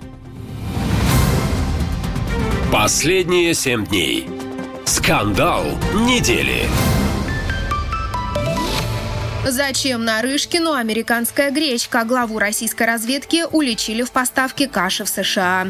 Для начала напомню, еще в прошлом месяце директор службы внешней разведки Нарышкин обвинял Европу в извращениях, которые, цитирую, в ней расплодились. Здоровому и духовно э, и физическом отношении, э, здоровому в духовном и физическом отношении человеку э, на самом деле неприятно, а порой даже страшно приезжать в Европу. Такое количество разного рода извращений там расплодилось. Кажется, главный разведчик страны решил спасти от этих извращений Европу, а заодно и США с Канадой при помощи российской гречки. Так журналисты-расследователи выяснили, что Сергей Нарышкин с помощью родственников поставляет туда российские крупы. По данным источников, делает это один из главных активов семьи Нарышкина – поставщик круп «Агроальянс». Доля в этом предприятии раньше была у дочери главы разведки Вероники Нарышкиной. В прошлом году ее переписали на невестку, Светлану, говорят источники. Они торгуют рисом, гречкой, фасолью, манкой, хлопьями и макаронами в крупных российских торговых сетях. Но выяснилось, что Агроальянс не брезгует отправлять крупы на экспорт в США, Канаду и Евросоюз. По нашим данным, только за прошлый год в одни штаты отправили более 113 тонн российской гречки. В Канаду 51 тонну. И чуть меньше в Европу. Компании Нарышкины контролируют больше четверти процентов, она очень крупная. Там оборот более 19 миллиардов рублей в год. Россияне возмущены. В тот момент, когда страна находится под жесткими санкциями, семья главы разведки поставляет крупу врагам, пишут в соцсетях. Плюс на мировом рынке ожидается дефицит круп и рост цен, говорят аграрники. Дело в том, что Индия, крупнейший в мире поставщик этого товара, вводит запрет на экспорт. По подсчетам аналитиков, это может привести к поднятию цен на гречку, рис, макароны, фасоль в два раза. Казалось бы, в России своих круп более чем достаточно, но чиновники чиновники уже дали добро на продажу их за границу, говорят ритейлеры. Ну а что останется самим россиянам, это уже другой вопрос. Наша лента. ком. Коротко и ясно. Последние семь дней. Замещение недели. Здравствуйте, друзья! Ирландские и шотландские виски, скажу я вам, из-за санкций стали меньше поставлять в Россию.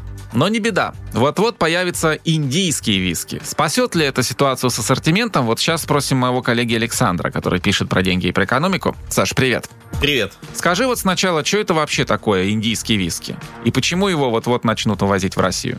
Россиянам действительно хотят предложить больше виски из Индии. Есть такая алкогольная сибирская группа, компания, которая известна брендами водки «Пять озер Хаски». Так вот, она стала дистрибьютором индийской компании Радико Хайтан. И по данным рейтинга международного Drinks International, эта компания индийская входит э, в топ-десятку мировых производителей виски по объемам продаж.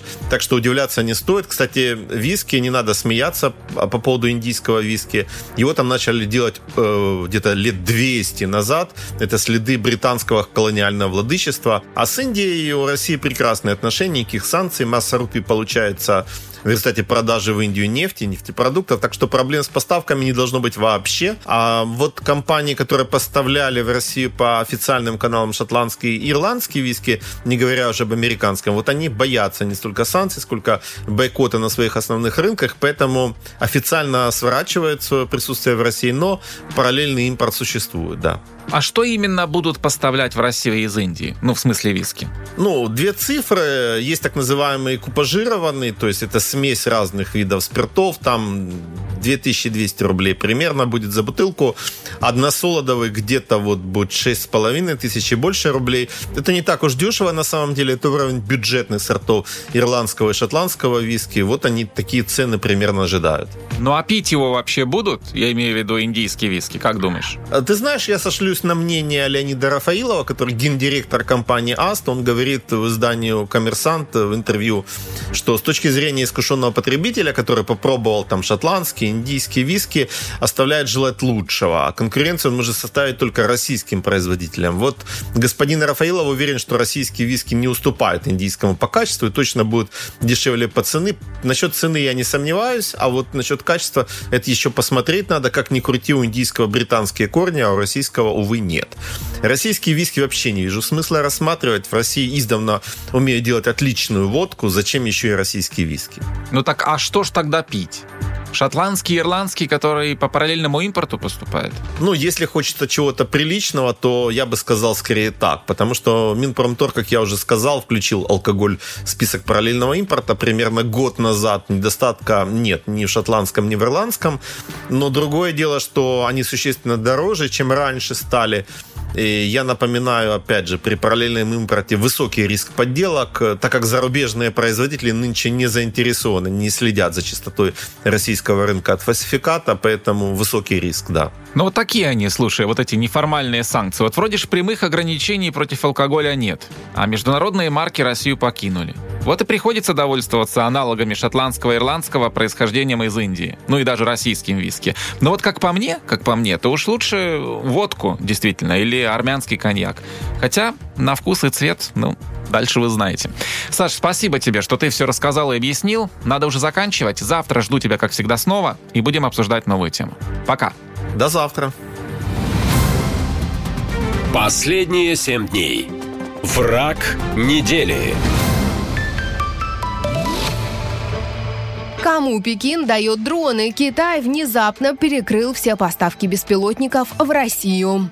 Началось все с того, что Вашингтон обвинил Пекин в снабжении российской армии товарами двойного назначения. Министерство торговли Китая отреагировало и с 1 сентября вело экспортный контроль в отношении беспилотников, которые могут быть использованы в военных целях. Постоянно увеличивается риск того, что некоторые гражданские беспилотные летательные аппараты с высокими характеристиками и возможностями будут использоваться в военных целях. Ограничение нами экспорта призвано продемонстрировать статус Китая как действительно ответственной страны. Из-за этого в России начался настоящий дефицит дронов и комплектующих, пишут военкоры. Помимо беспилотников, Китай ограничил поставки камер для них, радиооборудования, тепловизоров и прочего, говорят эксперты. И это при том, что спецоперацию на Украине давно уже прозвали войной дронов. Аналитики уверены, такими уступками Китай пытается договориться с США, мол, кто бы что ни говорил, но очевидно, что обе страны заинтересованы в ослаблении России, уверен политолог Рамис Юнус. Они как раз-таки на самом деле э, сегодня понимают, что от их э, зависит многое сегодня в этом мире. Россия сегодня тоже может оказаться под раздачей между США и Китаем. И, и те, и другие заинтересованы в ослаблении России. В том, что процесс сближения Штатов и Китая запущен, уверенный эксперт по международным отношениям Герхард Мангот. Вполне возможно, что уже в ближайшие годы и десятилетия наступит новая биполярность. Не между США и Россией, а между США и Китаем. А это уже говорит о том, что Россия отодвинута на второй план. И из-за западных санкций и политической изоляции все больше зависит от Китая. Международные аналитики уверены, Пекин осознанно выжимает от изоляции России с международной арены максимум, а Си Цзиньпин всегда был тем лидером, от которого можно ожидать чего угодно, в том числе и присоединение к санкциям против России. Наша лента. ком. Коротко и ясно. Последние семь дней. Проверка недели. Мигранты что, готовят бунт? Почти половина приехавших в Россию не хотят жить по ее законам. Итак, большинство мигрантов хотят, чтобы в России установили законы шариата. Об этом сообщил глава Федерального агентства по делам национальностей Игорь Баринов. Мы провели анонимный опрос среди мигрантов, и он показал, что более 43% предпочитают шариат вместо установленных на территории России светских законов. Мигранты хотят жить согласно порядкам, установленным у них на родине, игнорируют сложившиеся в России общественные устои. 24% опрошенных даже готовы принимать участие в протестах, чтобы отстаивать право жить в России по нормам шариата. Это исследование подтверждает, что в стране усугубляются миграционные проблемы, говорит юрист Кирилл Кабанов.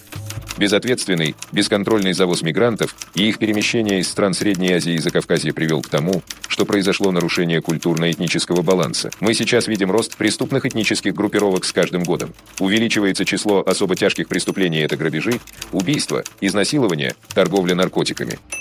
Всего несколько месяцев назад в столице толпа мигрантов прогнала со спортплощадки местных детей, угрожая нанести им травмы. Не помог даже вызов полиции. Родителям пришлось самостоятельно проводить разъяснительные работы. Если вы сюда приезжаете, жить, работать, да, вы сдают жить, работать, вы не у себя дома, вы у нас дома. Вы здесь не хозяева, мы здесь хозяева. Если вам дают здесь возможность жить и работать, так радуйтесь, что вам дают работать, если жить. Радуйтесь, будьте благодарны. Детей наших вообще трогать нельзя.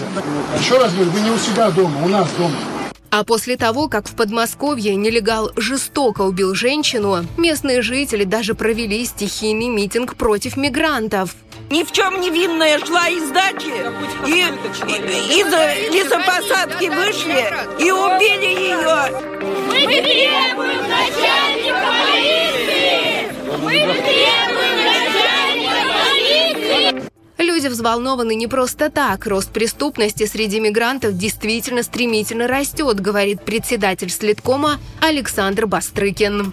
Современные процессы миграции стали одной из ключевых проблем и являются одним из факторов роста социальной напряженности, а также возникновения конфликтов на этнической и религиозной почве. Миграционная политика должна быть в первую очередь направлена на решение задач по обеспечению общественного порядка и безопасности граждан страны. По данным Следкома, за год почти на 20% возросло количество убийств, совершенных мигрантами. Число тяжких и особо тяжких преступлений тоже увеличилось с 11 до 15 тысяч, констатирует ведомство. Последние семь дней. Закон недели. Когда закончится СВО? Власти показали проект бюджета России на ближайшую трехлетку – Специальная военная операция длится уже 19 месяцев. С начала вхождения российских военных на территорию Украины многие эксперты считали нужным спрогнозировать примерные сроки проведения СВО. Сначала разбег был в три месяца, а прошло уже более чем полтора года. Владимир Путин не раз заявлял, что СВО может стать длительным процессом. Э, что касается э, э, длительного процесса результатов СВО, ну, конечно, это длительный процесс, может быть. Так, но потом вы значит, упомянули о том, что появились новые территории. Ну вот и такой все-таки значимый результат для, для России. Это серьезный вопрос. Украинские власти постоянно заявляют, что все закончится, когда Россия проиграет на поле боя, а Украина вернет все свои территории. А то, сколько будут продолжаться боевые действия, зависит от скорости поставок вооружения от союзников Украины. При этом в ожидании новых ракетных обстрелов России энергетической инфраструктуры Украины западные страны усиливают помощь Киеву. Военные эксперты сейчас с осторожностью называют несколько дат окончания СВО. Сами боевые действия продлятся как минимум до 2024 года, говорит военный военный эксперт Сергей Грабский. Я пока все-таки придерживаюсь мнения, что это будет до конца года. Возможно, с переходом в 2024 год, в зависимости от того, насколько российская экономика справится с этим ошеломительным ударом, связанным с призывом как минимум 300 тысяч э, рабочих рук э, в ряды вооруженных сил. Усиление обороноспособности страны – одно из самых приоритетных направлений в одобренном правительством проекте трехлетнего бюджета. В материалах к документу говорится, что в следующем году Россия потратит на армию рекордные 11 триллионов рублей. Это почти вдвое больше, чем в текущем году. Впервые в истории России военный бюджет существенно превысил социальный, говорит экономист Михаил Решетников. Впервые военные расходы превысили социальные расходы. В бюджете России до этого никогда не были. Второй момент – это то, что сокращается впервые расходы на медицину и образование. То есть это означает, что э, мало того, что она была э, хронически недофинансирована, эти две сферы, так они будут еще уменьшаться. Это означает, что россияне получат э, хуже образование, учителя получат меньше зарплаты или, например, не увеличение зарплаты, а с учетом инфляции это будет реально уменьшение их заработной платы. И то же самое касается медиков. Поскольку сырьевые доходы стремительно падают, а на СВО постоянно растут, правительство будет покрывать дефицит бюджета за счет граждан, говорит экономист Игорь Липсиц. Большинство стран одалживает да, в такой ситуации. Но за рубежом Россия должить не может, никто не дает, и даже Китай, как вы видите, особо денег не дает. Значит, поэтому идет выкачка денег э, из населения, из бизнеса. Меняется система налогообложения, берут все больше налогов э, с бизнеса, во всех случаях понятно, что будут просто отнимать деньги из экономики, перекачивать бюджет, чтобы тратить на покупку вооружений и финансирование военных расходов. По-другому не будет. То есть, в общем, что называется, благосостояние населения будет перекачиваться военные расходы. Другого пути нет. По словам экспертов, расходы России на спецоперацию на Украине достигли 30 миллиардов рублей в день. Эта сумма сопоставима с той, что беднейшие регионы собирают в казну за год. Наша лента. Коротко и ясно. Последние семь дней. Закон недели. Мобилизацию объявят в сентябре. Россиянам пообещали лучшую в мире систему призыва. Глава Комитета Госдумы Андрей Картополов заявил, что власти учтут все ошибки, допущенные во время прошлогодней мобилизации, и в итоге граждане России получат самую продвинутую мобилизационную систему в мире. Все идет своим чередом. Выводы сделаны. Реакция абсолютно верная. Те недостатки, которые были скрыты в ходе частичной мобилизации, сейчас практически устранены и идет активная работа с тем, чтобы наша система мобилизационно-развернутая была самая передовая в мире. Единый реестр воинского учета заработает в России в 2025 году. Это уже заявил замглавы Минцифры Олег Качанов. До конца текущего года планируется запустить пилотный проект в одном-двух регионах страны. Но власти уверяют, что этой осенью новой волны мобилизации не будет. Вот что сказал в интервью RTVI заместитель председателя оборонного комитета Госдумы Юрий Швыдкин. Не будет мобилизации. На сегодняшний день мобилизация не предполагается ни второй, ни третий этап этап не всеобщее. Все эти приказы, которые якобы выпускаются, носят фейковый характер. Но стоит отметить, что в Госдуме звучат противоречивые заявления по поводу призыва. Депутат Андрей Гурлев в эфире программы «Соловьев Лайв» заявил, что одна из проблем, мешающих добиться выполнения целей и задач российской армии на Украине, это тунеядство.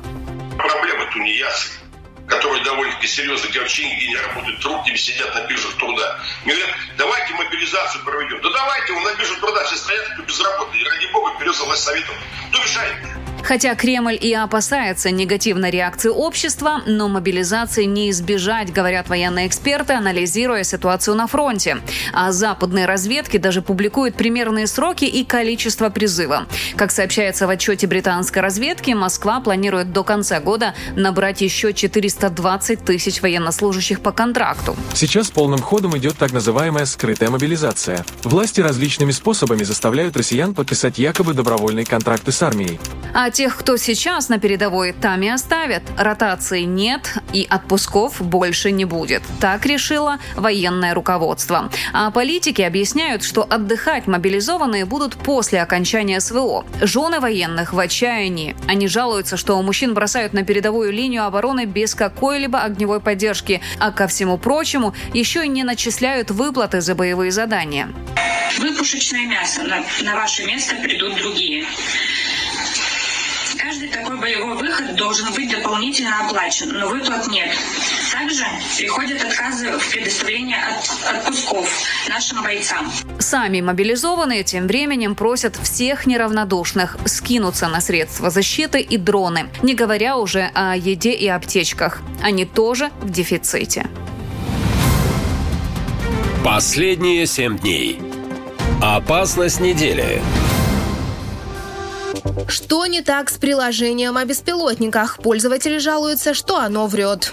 В сентябре беспилотники рекордное количество раз атаковали Москву и Подмосковье, Сочи, Крым, Курскую, Брянскую, Калужскую, Тверскую и Белгородскую области.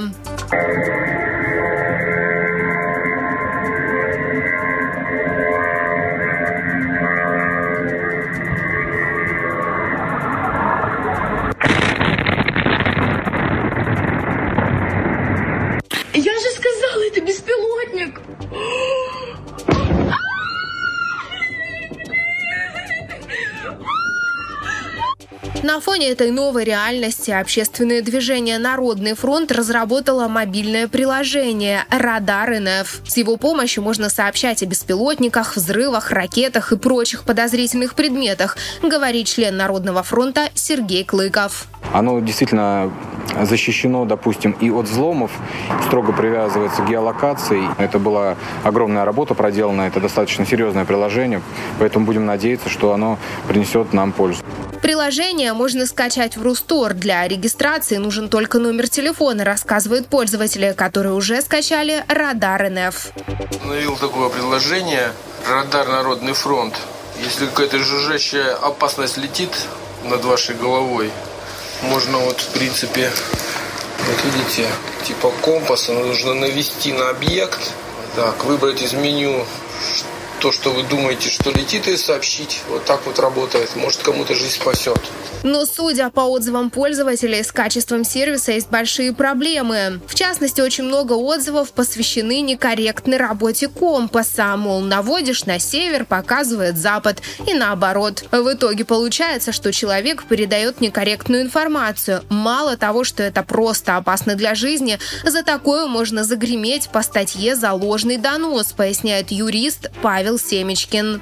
Эта статья заведомо ложный донос. Штраф до 120 тысяч рублей, либо работа обязательная до 480 часов, либо арест от 6 месяцев до 2 лет лишения свободы. В общем, шутки не шутите с радаром. И постарайтесь мопед, который просто мимо проезжает, с дроном не перепутать. Россияне жалуются, мол, лучше бы власти разработали нормальную систему информирования о дронах. В конце августа стало известно, что такой нет даже в столице, а депутаты с гордостью сообщили, что власти только разрабатывают так называемый московский купол безопасности. И если этот купол только собирается делать в Москве, то в других городах, будь то Курск, Белгород или Сочи, о полной безопасности для граждан речи не идет, говорят военные аналитики. И даже если сигнал тревоги прозвучит, где прятаться? С бомбоубежищами в стране тоже проблема. Очевидно, никто не был готов, что СВО перейдет на территорию самой России, говорят специалисты.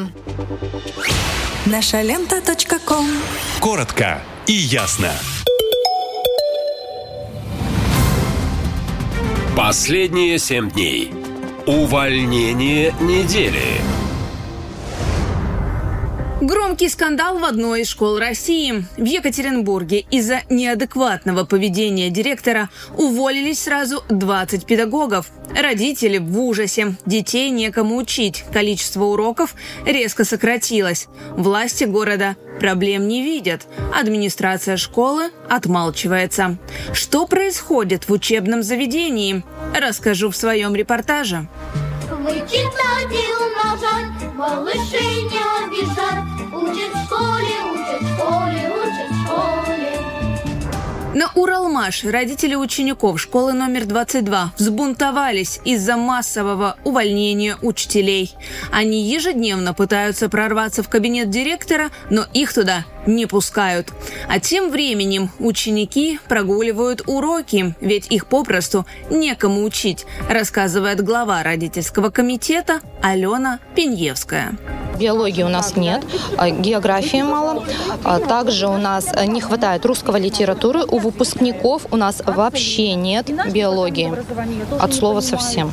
А еще нет иностранного языка. Детям не преподают базовые предметы из-за того, что в школу никто не хочет идти работать, жалуется мать одного из учеников Юлия Павлова. У нас нету педагогов. У детей ВПР и подготовки. Дети и так, в принципе, слабенькие.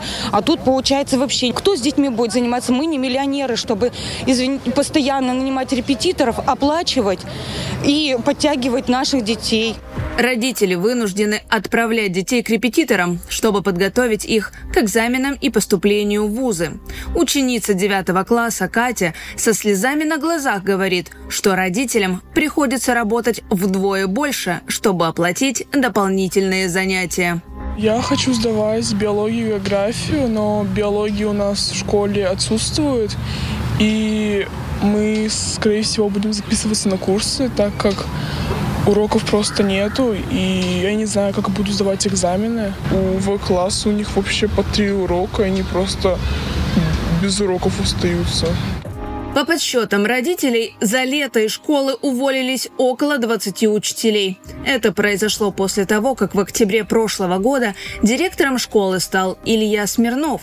К сотрудницам он пристает без стеснения, а того, кто ему отказывает, он так нагружает работой, что подчиненные просто с ног валятся. Он по нагрузке нам насчитал некоторым коллегам по 18 часов в день. То есть этот человек должен ночью уходить. Он может себе позволить кричать, не может себе позволить говорить, вы не дорабатываете, давайте вы будете по 12 часов работать в день. Говорит, например, вы недостойны премий, вот я буду вас переламывать. К он нам сказал, что крысы бегут с корабля. С родителями директор тоже не может наладить общение. В спорах переходит на крик и угрозы. Мать одного из учеников, Алена Пеньевская, признается, что он даже угрожал ее избить. По-хамски, да, есть у директора такая черта общаться в дозволенной ему форме, недозволенной для директора форме. А, у меня был с ним разговор по поводу класса, что он снимает педагога. Озвучила ему, что я поговорила с педагогом, педагог готов остаться, вести наш класс. Он развернулся и сказал, вот за это я вас готов сейчас ударить.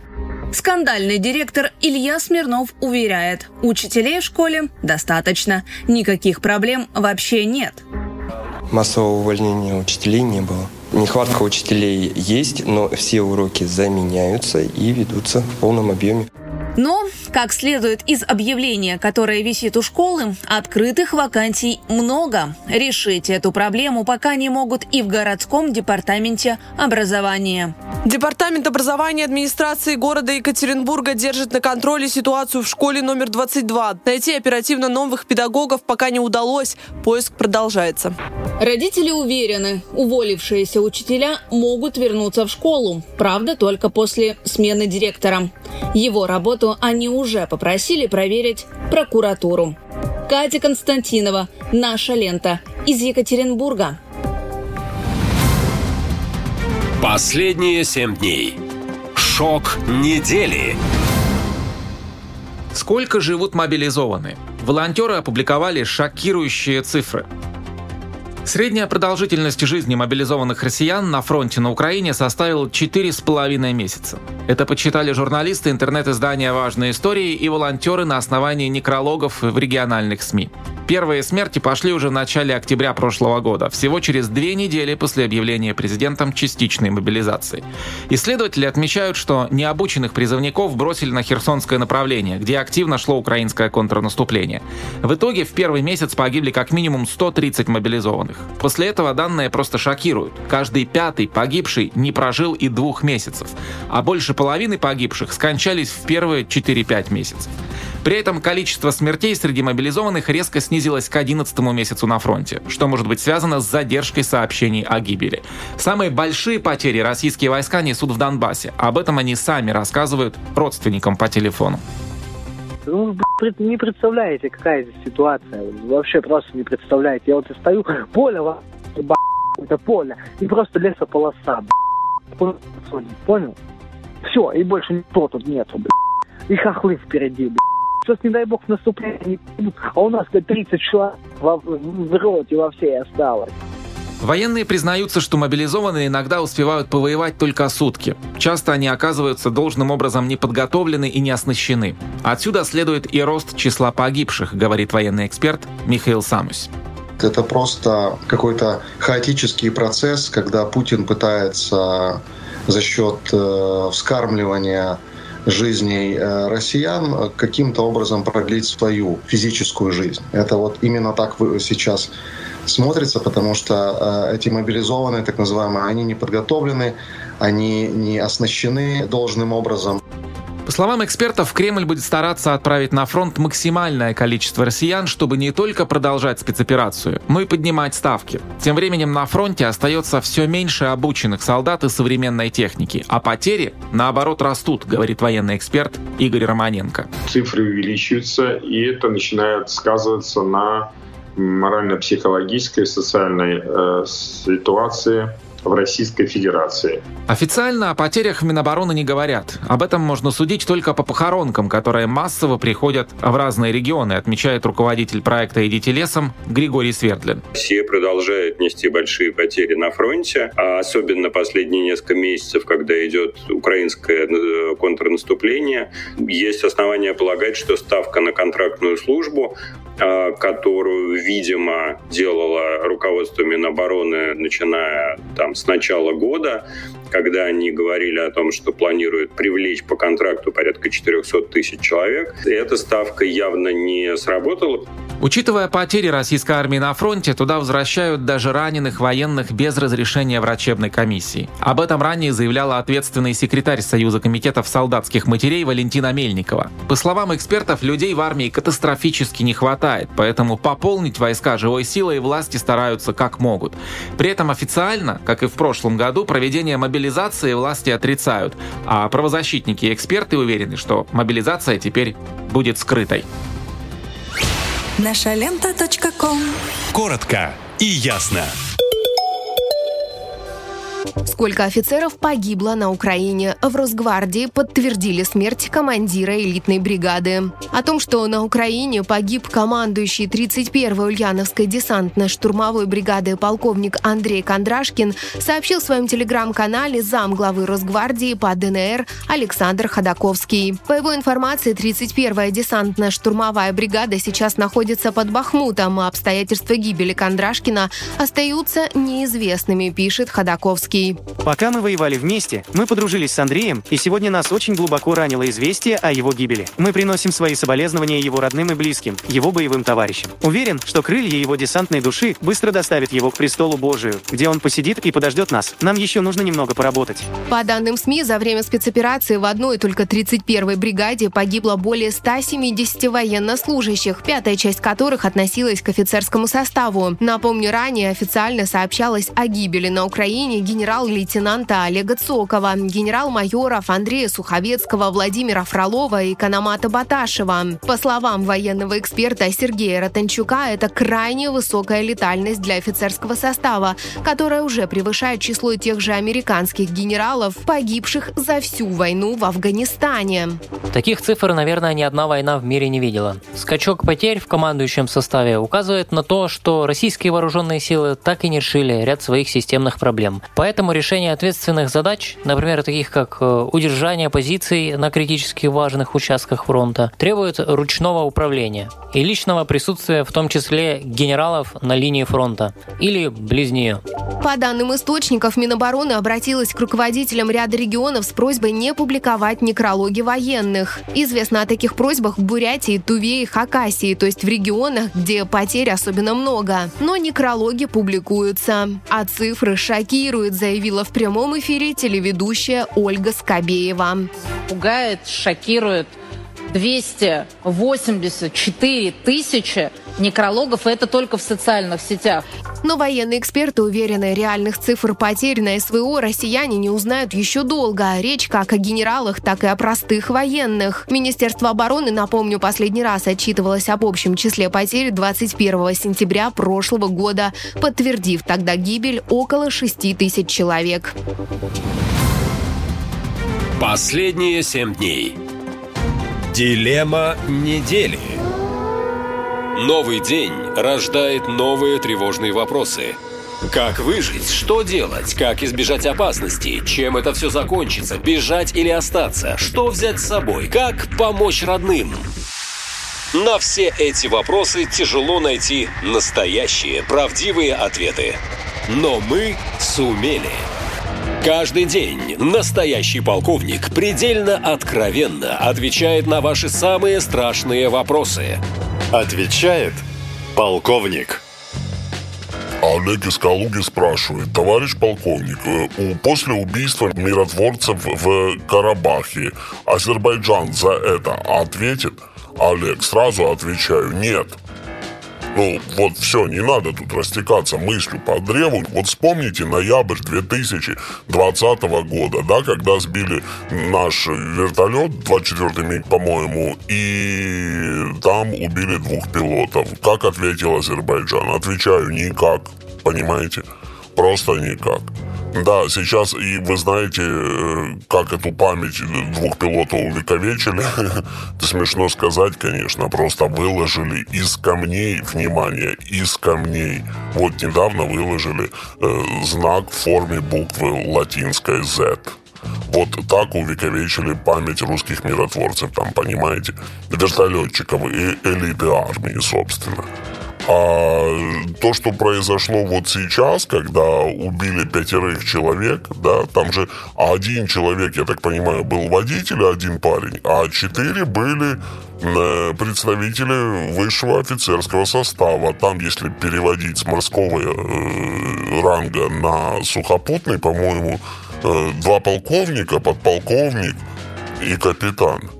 Понимаете, это люди, которые получали образование где-то в высших э, военных заведениях, да, четыре человека, не шутка, ну вот вообще не шутка, четыре человека из командного, из командного состава полегли, просто потому, что кто-то стрельнул.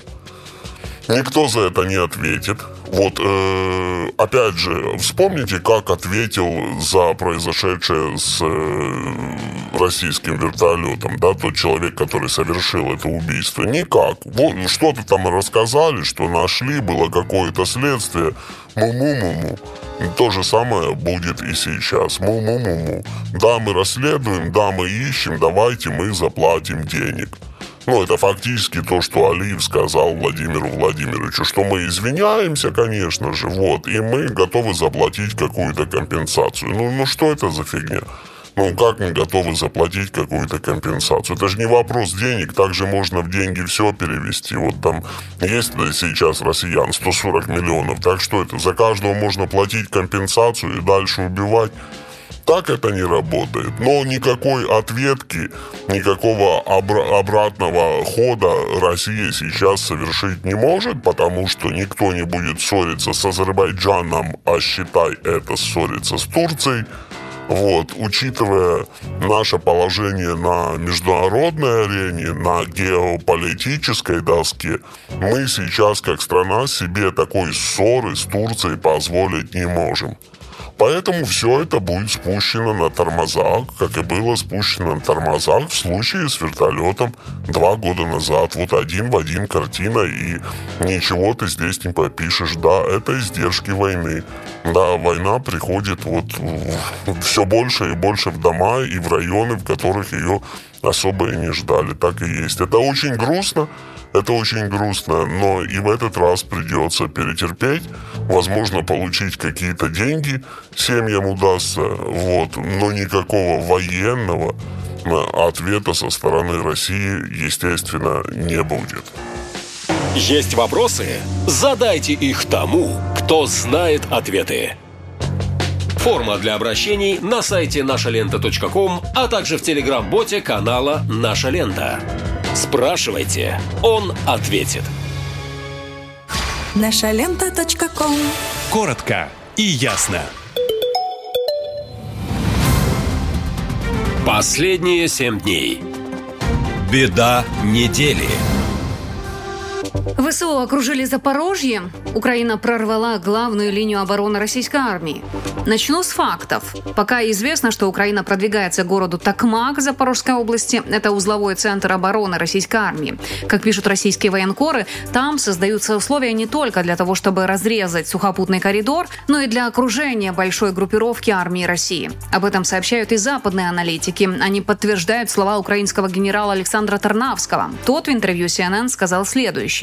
На левом фланге около Вербового у нас есть прорыв, и мы продолжаем продвигаться дальше. Не так быстро, как ожидалось, не так, как в фильмах о Второй мировой. Главное не потерять эту инициативу. Однако в Минобороны России говорят совсем другое. Министр Шойгу уверяет, что противник ослаблен. В целом основные задачи первого этапа операции выполнены.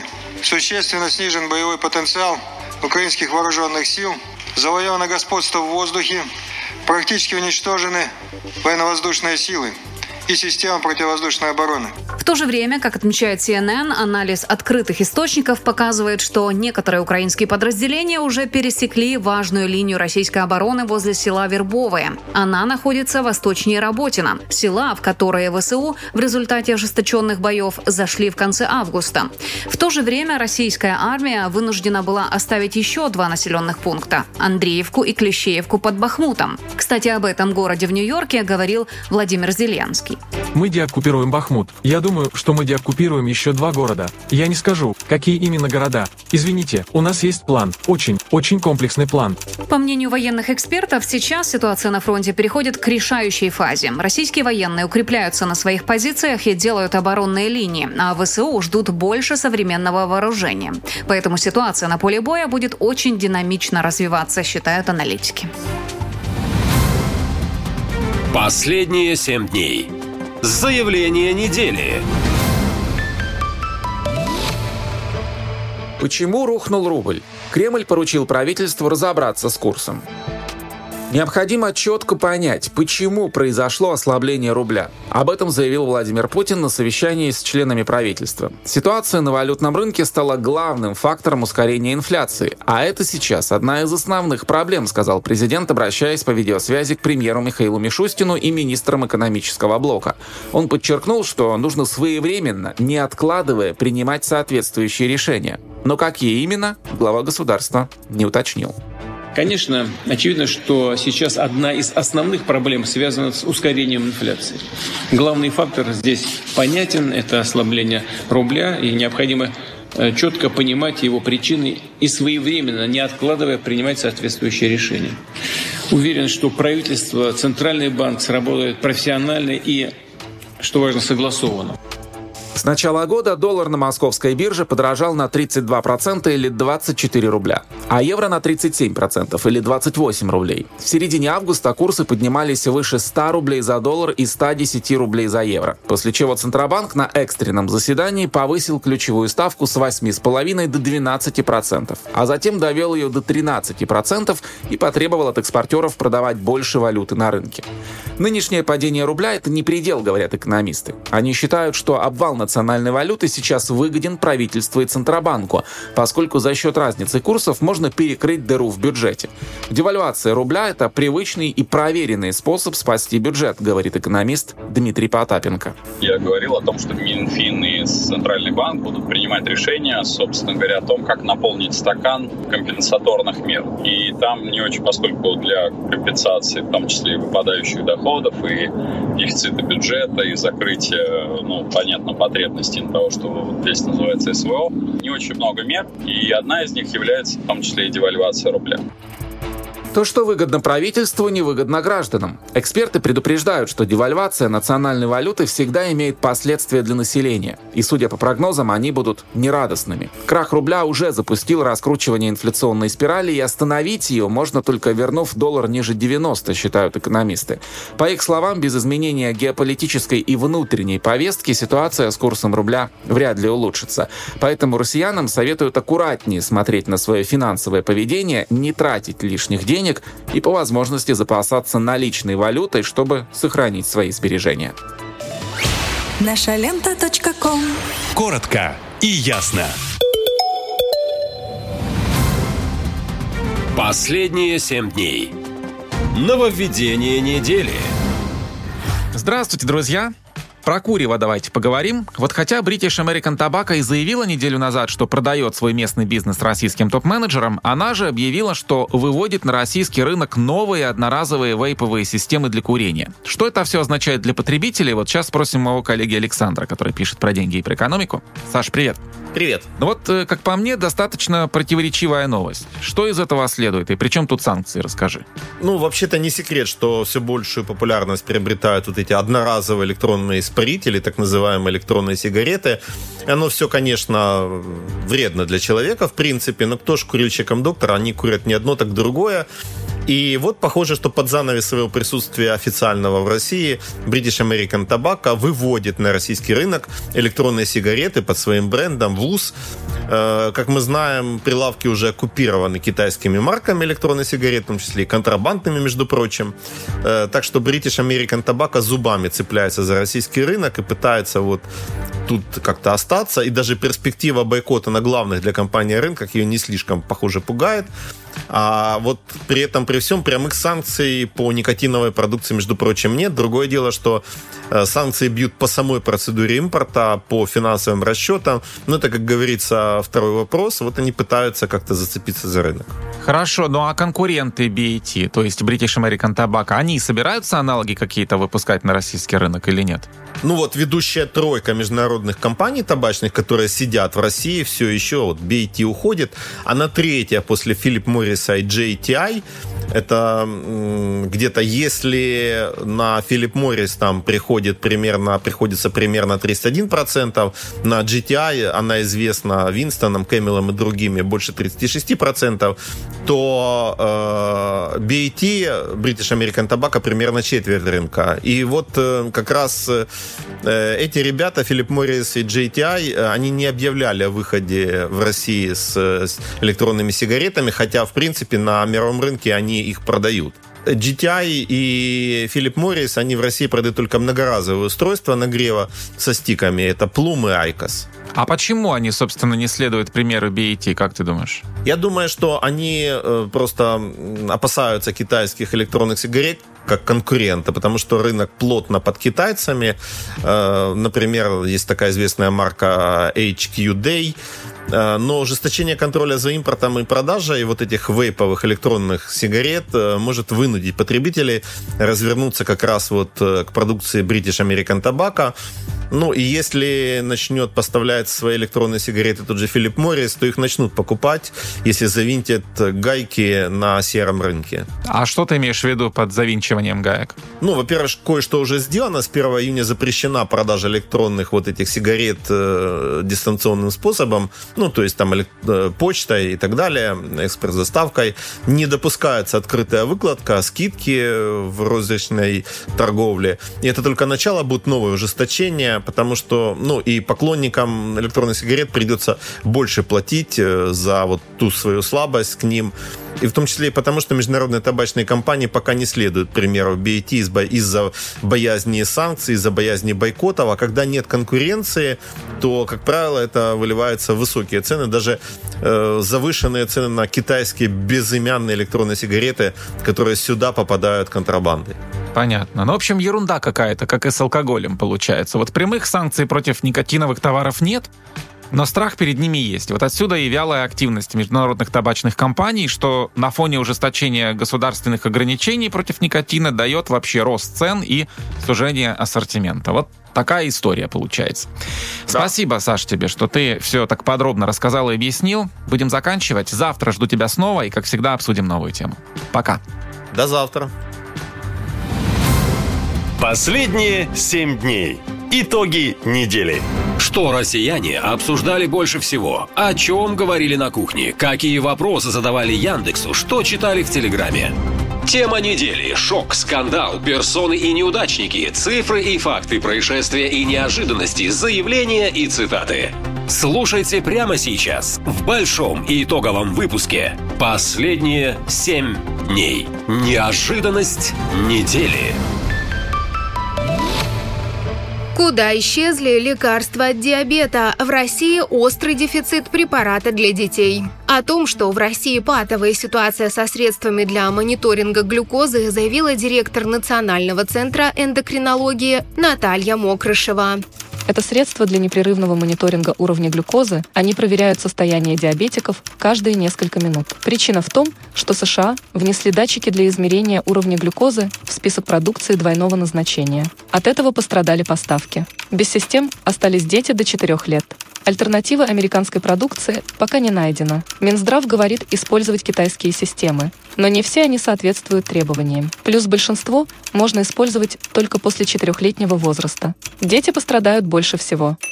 Эксперты говорят, что проблемы не только с лекарствами от диабета. В аптеках в принципе на четверть сократился ассортимент всех импортных препаратов. Как показывает исследование маркетингового агентства DSM Group, самый большой дефицит в группе для лечения сердечно-сосудистых заболеваний, ВИЧ и онкологии. Не хватает и некоторых антибиотиков. Фармацевты объясняют это санкциями и уходом иностранных препаратов из России. Кроме того, сократилось и производство отечественных лекарств, причем сразу на 40%, отчитывается Росстат. Это связано с нехваткой компонентов для лекарств, которые тоже раньше покупались за границей, объясняет провизор Эдуард Зинченко.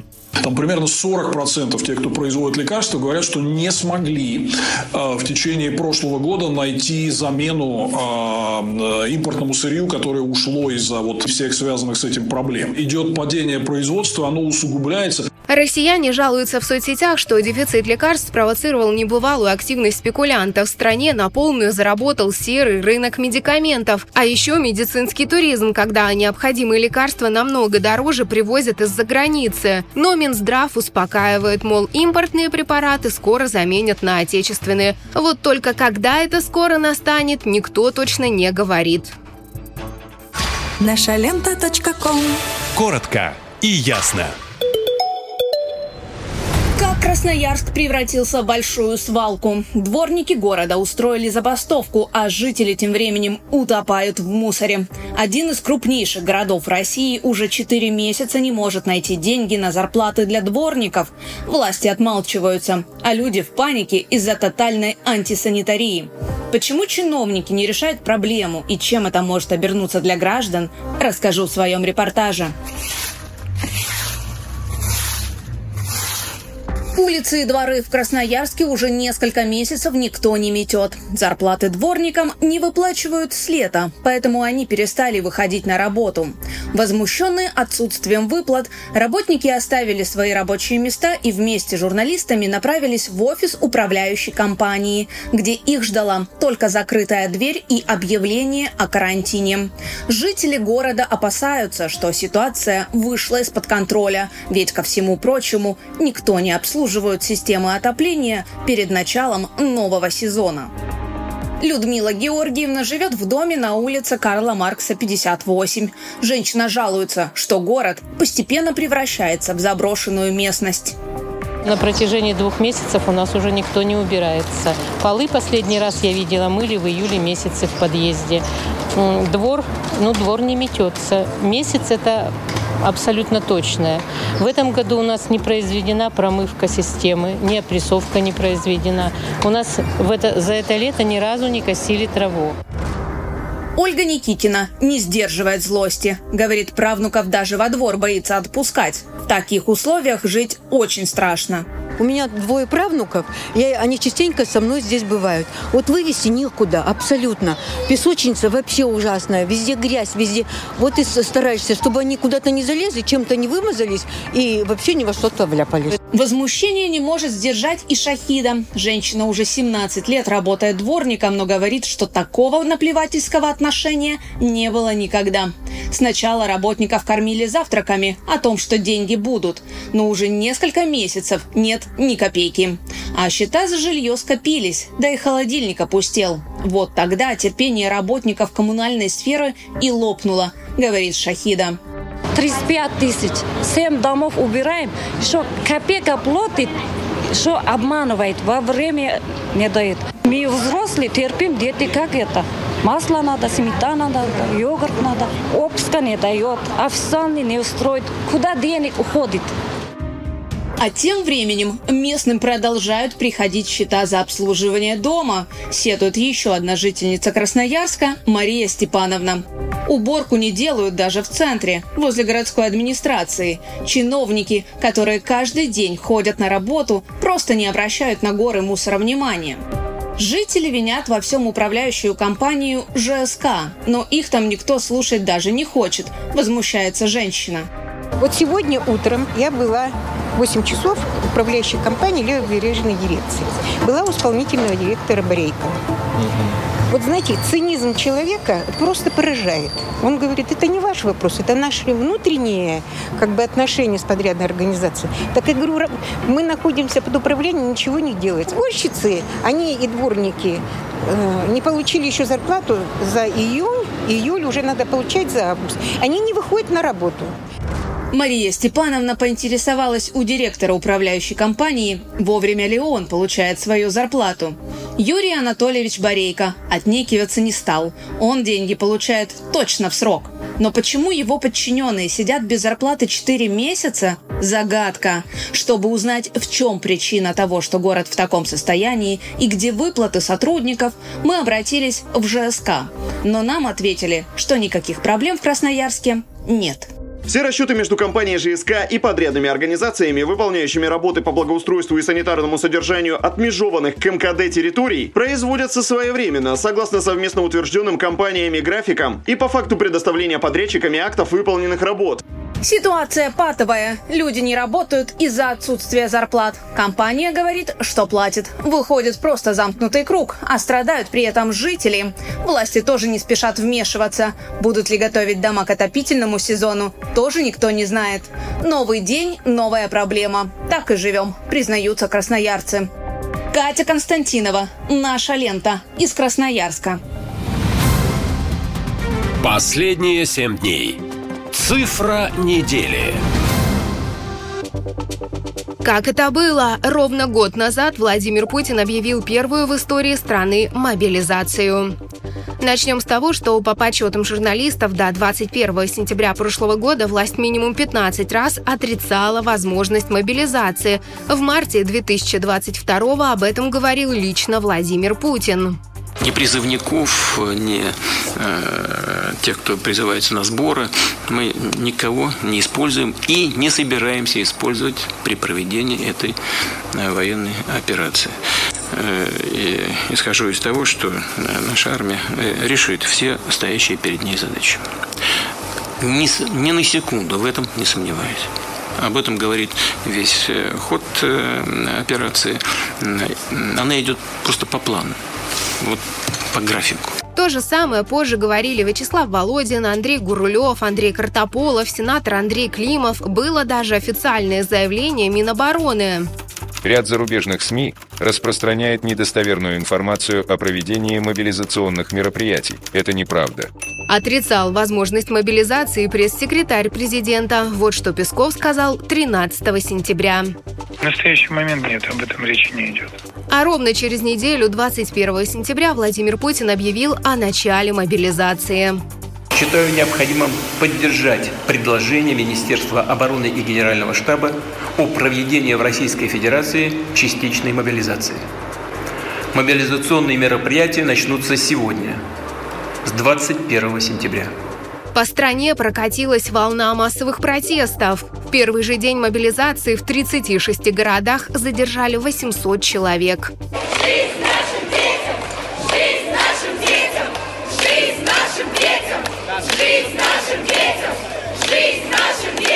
По данным журналистов, после объявления мобилизации из России уехали минимум 700 тысяч человек. Основными направлениями стали Грузия, Армения и Казахстан. Только до конца сентября в Грузию через КПП Верхний Ларс въехало 100 тысяч россиян, в Казахстан 200 тысяч. Начнем искать уже место работы здесь, а дальше уже видно пока. В любом случае, лучше где угодно, но только не там. Просто все, что было построено за 30 лет моей жизни в Москве, все просто перечеркнуто.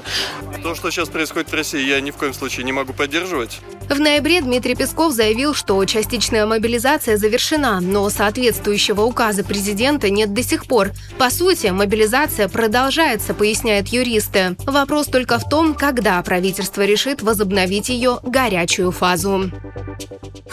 Наша лента. Коротко и ясно. Последние семь дней. Цифра недели. Когда подорожает газ? Россиян ждет рекордное повышение тарифов. Россиянам на 20% повысят тарифы на газ, чтобы залатать бюджет «Газпрома», который потерял три четверти выручки на ключевом европейском рынке. Как следует из прогноза Минэка, оптовые тарифы на газ для населения с июля следующего года будут увеличены более чем на 11%, а с июля 2025 более чем на 8%. В итоге за два года газ подорожает для граждан на 20%, а с начала СВО на 34%. В прошлом году тарифы индексировали дважды – на 3% в июле и на 8,5% в декабре. По словам экспертов, ни разу в последние годы цены на газ не росли настолько стремительно. Россияне, естественно, недовольны. Непонятно, почему такие тарифы, откуда они берутся. Все это вызывает раздражение у людей, я думаю. Вот я здесь с вами не могу понять, почему должны подниматься. Ну, наверное, потому что денег нет у государства. У меня пенсия 9 тысяч, и я плачу за квартиру 7 тысяч. Конечно, это очень обидно. Если бы поднимались заработные платы, и все бы это шло, допустим, как-то вот одинаково. А сейчас отношусь просто отрицательно. Все из ряда вон плохо. Подставку такое правительство. Это не правительство, а враги народа. Последнее резкое повышение газовых тарифов на 15% за год состоялось в 2013 году. Но теперь власти возвращаются к увеличению бремени для потребителей на фоне резкого ухудшения финансового положения «Газпрома», говорят эксперты. По их словам, в прошлом году компания продала за рубеж минимальный объем газа с последних лет СССР – 100 миллиардов кубометров. А в 2023 газовый экспорт из России в Европу упал до минимума со второй половины 70-х годов. Во втором полугодии полугодии 2022 когда от российского газа были последовательно отключены почти все европейские страны, «Газпром» получил чистый убыток в размере почти полтора триллиона рублей. В этом году компании удалось выйти на прибыль, которая, впрочем, оказалась в разы меньше прошлогодней – 296 миллиардов рублей.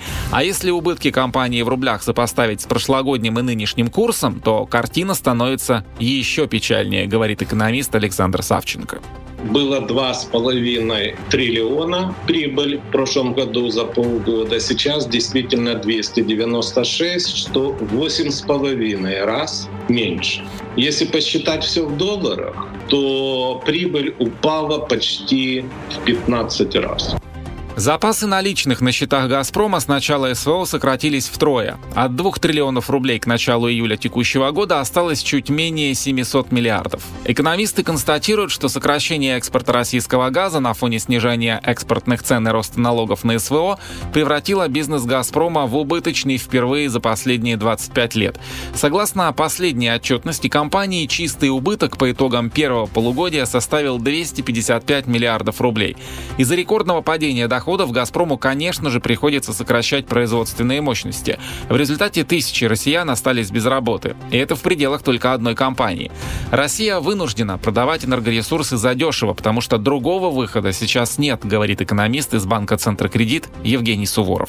Не забываем о дисконтах по цене э, на энергоносители, на прочую там сырьевую, ну или добывающую э, продукцию, которая идет сейчас преимущественно на восток. Мы знаем, да, что страны Юго-Восточной Азии, там, включая там крупнейшие экономики Индию, Китай, они покупают э, наши энергоресурсы с значительной скидкой. Но от этого мы сейчас никуда не денемся, у нас выхода другого нет. По словам экспертов, спецоперации на Украине, западные санкции, а затем и частичная мобилизация в России негативно отразились на экономическом росте страны. Однако самое сложное для России впереди, считают эксперты. Последние семь дней. Цифра недели. Что будет с бензином осенью? Правительство вводит экстренные меры из-за топливного кризиса. Для начала напомню, что по данным Росстата розничные цены на бензин и дизель с начала нынешнего года выросли на десятки процентов, а в некоторых регионах вообще начался дефицит топлива.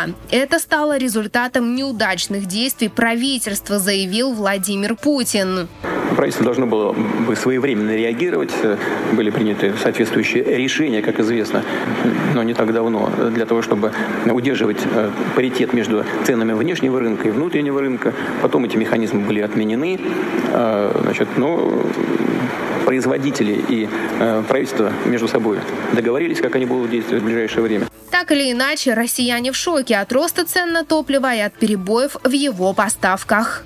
Ну, бьет по карману. Мне пришлось поменять машину, то есть.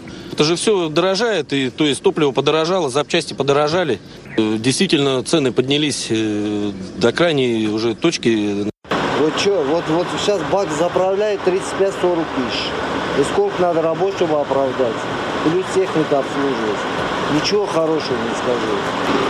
Дорожают. Никуда не денешься. Все равно заправляться надо. Бензин ни с чего, непонятно почему. А, в течение буквально одной недели поднялся 92 на 4 рубля. Приблизительно так же поднялся 95 Друзья, у меня вопрос к правительству это вообще происходит? Мы расстроены. Бензин растет непомерно. У меня вопрос к правительству и к нашим антимонопольным службам. Что за беспредел происходит с ценообразованием на топливо? В частности, на бензин АИ-95. Ну и на соляру, и на 92 тоже. Это же просто трэш. У нас так зарплаты не поднимаются, не растут. И теперь правительство отреагировало. Кабмин ввел ограничения на экспорт автомобильного бензина и дизельного топлива. Как следует из постановления, опубликованного на сайте ведомства, меры приняты для стабилизации внутреннего рынка. Срок, в течение которого они будут действовать, не обозначен. Временные ограничения помогут насытить рынок топлива, что в свою очередь позволит снизить цены для потребителей. Ранее для стабилизации ситуации на топливном рынке правительство увеличило нормативы поставок автомобильного бензина и дизельного топлива на биржу. Организован также ежедневный мониторинг закупок топлива для нужд сельхозпроизводителей с оперативной корректировкой объемов. Минэнерго надеется, что эти ограничения позволят пресечь серый экспорт топлива и наполнить внутренний рынок, что может привести к дополнительному снижению цен. Вот только некоторые эксперты говорят, что меры очень запоздали, а Минсельхоз и вовсе предупреждает, что из-за дефицита топлива под угрозой оказалась вся посевная компания. Если она сорвется, Россию ждет еще и продовольственная катастрофа, предупреждает ведомство. Наша лента. Коротко и ясно. Последние семь дней. Бред недели. Что не так с «Рамштайн»? Российскому фигуристу запретили выступать под музыку этой группы. Петр Гуменник – один из лучших фигуристов страны. В прошлом сезоне он завоевал серебро чемпионата России, затем выиграл финал национального гран-при. Поэтому скандал с музыкальным сопровождением его программы нового сезона стал главной спортивной темой последних дней. Оказалось, что выступать под немецкую группу «Рамштайн» отныне в России нежелательно, а сказали об этом спортсмену буквально за несколько дней до первого старта. Я хотел катать «Рамштайн», но по независящим от меня причинам, к моему сожалению и сожалению всей команды, была оставлена старая программа. Так обстоятельства сложились. Больше не могу ничего сказать. Более подробно о ситуации в социальных сетях рассказала тренер фигуриста Вероника Дайнека. Перед отъездом на прокаты ко мне подошла Тамара Николаевна Москвина и показала электронное письмо, смысл которого был в том, что Рамштайн – это не патриотично, плохо и тому подобное, с просьбой навести порядок в тех видах спорта, которые используют музыкальное сопровождение. Письмо было от некоего Евгения Картушина в адрес главы Министерства спорта. Москвина сказала, что это дело государственной важности и не стоит ставить свои интересы выше этого. Мне как тренеру реально стыдно, что у нас такое возможно. Дело в том, что группа «Рамштайн» в спецоперации открыто поддержала Украину. Вот на Гуменника и написали донос. Уверен спортивный обозреватель Владислав Жуков. Это, это вопиющий случай, на самом деле. Вопиющий случай давления на человека, не на фигуриста, не на спортсмена, не на члена сборной России, а на человека. То есть это, ну, в прямом, в прямом смысле слова, вмешательство в то, что должен он делать, как он должен делать. Дальше будет что? Что он должен, что, что он должен думать, что он должен говорить, как он должен себя вести. Ну, по-моему, это уже совсем перебор. Он не нарушил никаких законодательных норм. Но это донос, на самом деле. Плюс помимо немецкой группы «Рамштайн» это еще и название базы, где периодически собираются министры обороны стран НАТО и утверждают пакеты помощи для Украины. Такие ассоциации возмутительно говорят депутаты Госдумы. Спортсмены возмущены, мол, спорт, как и музыка, вне политики. Об этом регулярно говорят чиновники, когда комментируют недопуск российских спортсменов на чемпионаты мира и Европы, а делают при этом ровно наоборот. Творчество и личность артистов нужно разделять, уверена коллега Петра Гуменника, фигуристка Бетина Попова. Конечно, если прям вот так вот каждого исполнителя просматривать, что где он играет, мне кажется, если открыть те же вот какие-нибудь э, э, ритмы 80-х, короткие танцоров, и каждый трек, там по три трека в программе, почти у каждого, если это все разбирать, можно сойти с ума на самом деле. То есть, мне кажется, музыка должна оставаться музыкой, как бы то ни было. Вообще, в фигурной среде отношение к ситуации Гуменника неоднозначное. Фигурист Матвей Ветлугин поддержал коллегу. Тренер Татьяна Тарасова за открытое обсуждение, что делать с номером. Постановщик Илья Вербух против такой музыки. В Кремле сказали, что за ситуацией вообще не следят. Спортсмены говорят, что если теперь им нельзя использовать творчество конкретных исполнителей по политическим соображениям, то хотелось бы видеть полный список запрещенки. Иначе фигуристы, синхронисты и другие будут и дальше ходить ходить как по минному полю, рискуя остаться без программы в любой момент. А это вызывает все больше мыслей о смене спортивного гражданства, ведь выступать, когда и музыку запрещают, и на международные соревнования не пускают, нет мотивации ни у спортсменов, ни у их родителей. Последние семь дней. Бред недели. На чем ездит глава Минздрава Михаил Мурашко купил машину, как у президента, и это не москвич. Для начала напомню, что еще в июле председатель Госдумы Вячеслав Володин предложил закупать для чиновников исключительно отечественные автомобили, а они, соответственно, должны на них пересесть, заявлял Володин. У нас есть «Москвич», у нас есть «Лада», у нас есть «Аурус». В нашей власти, чтобы они как можно быстрее пополнили в том числе парк Государственной Думы. Линейка сегодня большая, выбор огромный. Ни в коем случае нельзя кормить наших врагов, которые эти деньги будут использовать на поддержку той же Украины, на поставку им вооружений и техники. Позже соответствующей инициативой выступил и сам Владимир Путин. Все чиновники страны должны ездить на отечественных автомобилях. Все это чиновничество наше замечательное, оно должно понимать, что э, нужно стремиться к развитию отечественных брендов, отечественных э, автомобилей, другой отечественной продукции. Э, где-то будет, будет поскромнее, чем раньше, ничего страшного. Наоборот, это же хорошо. Но скромнее, кажется, не будет. Так глава Министерства здравоохранения, по информации журналистов, пересел с немецкого BMW на суперпремиальный отечественный автомобиль «Аурос Сенат». Его цена стартует от 36 миллионов рублей и предназначен он, по задумке производителей, для президентов и шейхов. Таким же автомобилем пользуется и сам Владимир Путин. Россияне возмущены, ведь это бюджетные деньги. Особенно заметно это на фоне резкого сокращения финансирования медицины, говорит аналитик здравресурса Сергей Соколов. Я никого обвинять не буду, просто цифры делайте выводы сами. В бюджете заложено только 10% от суммы, которая необходима для реализации федерального проекта «Борьба с сахарным диабетом». Всего на него зарезервировано до 2025 года 10 миллиардов рублей в год, а нужно около 100. Без медикаментов также уже остались более 95% россиян с гепатитом С. В 2022 году лекарством обеспечили только 26 тысяч человек, то есть около 4% пациентов, состоящих на учете. При этом число новых случаев заболеваний неуклонно растет, и это только на примере двух заболеваний, а ведь так можно еще долго по каждому говорить. К слову, Совет Госдумы единогласно принял решение о том, что в следующем году депутатов будут обеспечивать только теми автомобилями, которые были сделаны в России. И если каждый из 450 депутатов пересядет на авто за 36 миллионов, это будут колоссальные траты, говорят аналитики. Речь о миллиардах бюджетных средств. Наша лента. Коротко и ясно. Последние семь дней. Ограничение недели. Здравствуйте, друзья!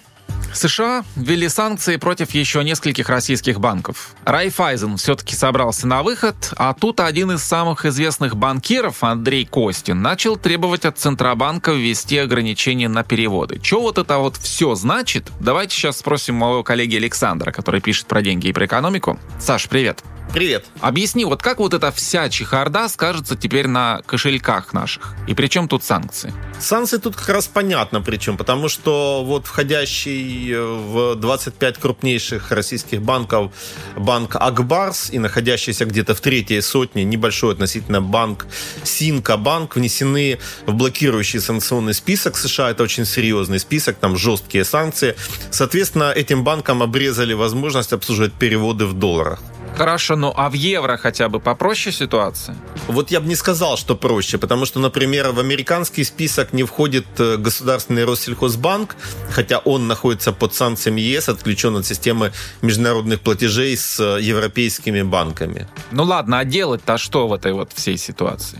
Ну, во-первых, э, я хочу заметить, что считается, что крупные иностранные банки без российских акционеров, которые работают в России, они находятся в относительной безопасности, но вот беда они все мылятся на выход. Например, вот недавняя новость, которую ты упомянул, о том, что Райфайзенбанк Интернациональ зарегистрировал в России торговые марки там типа Airbank, там, ну и так далее, это говорит о том, что Райфайзен все-таки собирается очень скоро уходить из России, потому что он, как и другие европейские банковские группы, ощущает давление со стороны Европейского центрального банка, тот требует, чтобы они из России ушли.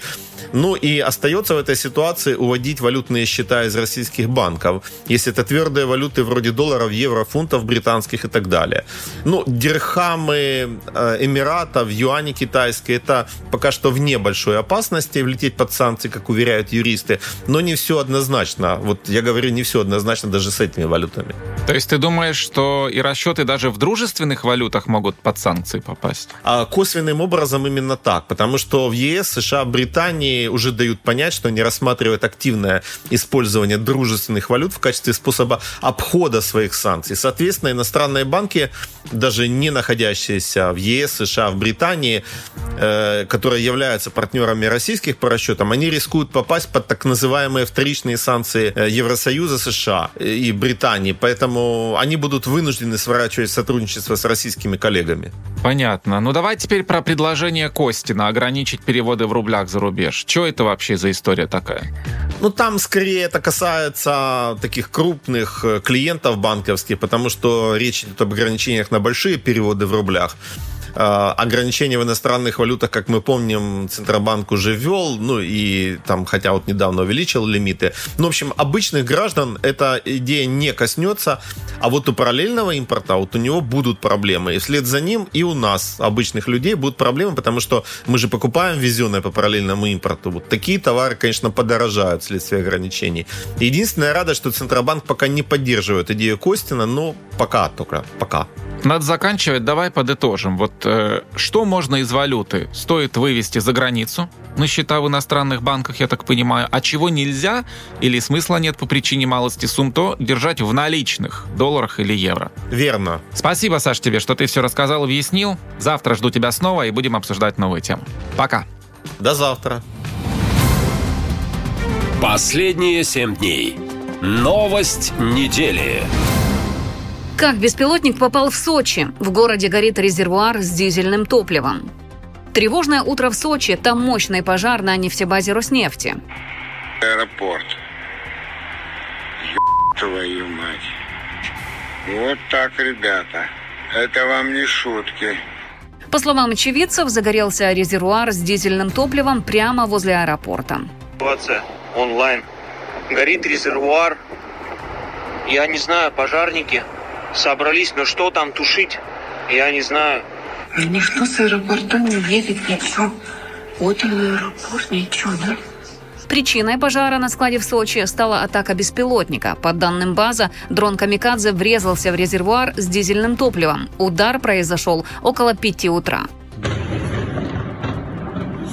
Местные власти заявили, что площадь возгорания почти 100 квадратов. На месте происшествия работают десятки пожарных и много техники, рассказал губернатор Краснодарского края Вениамин Кондратьев.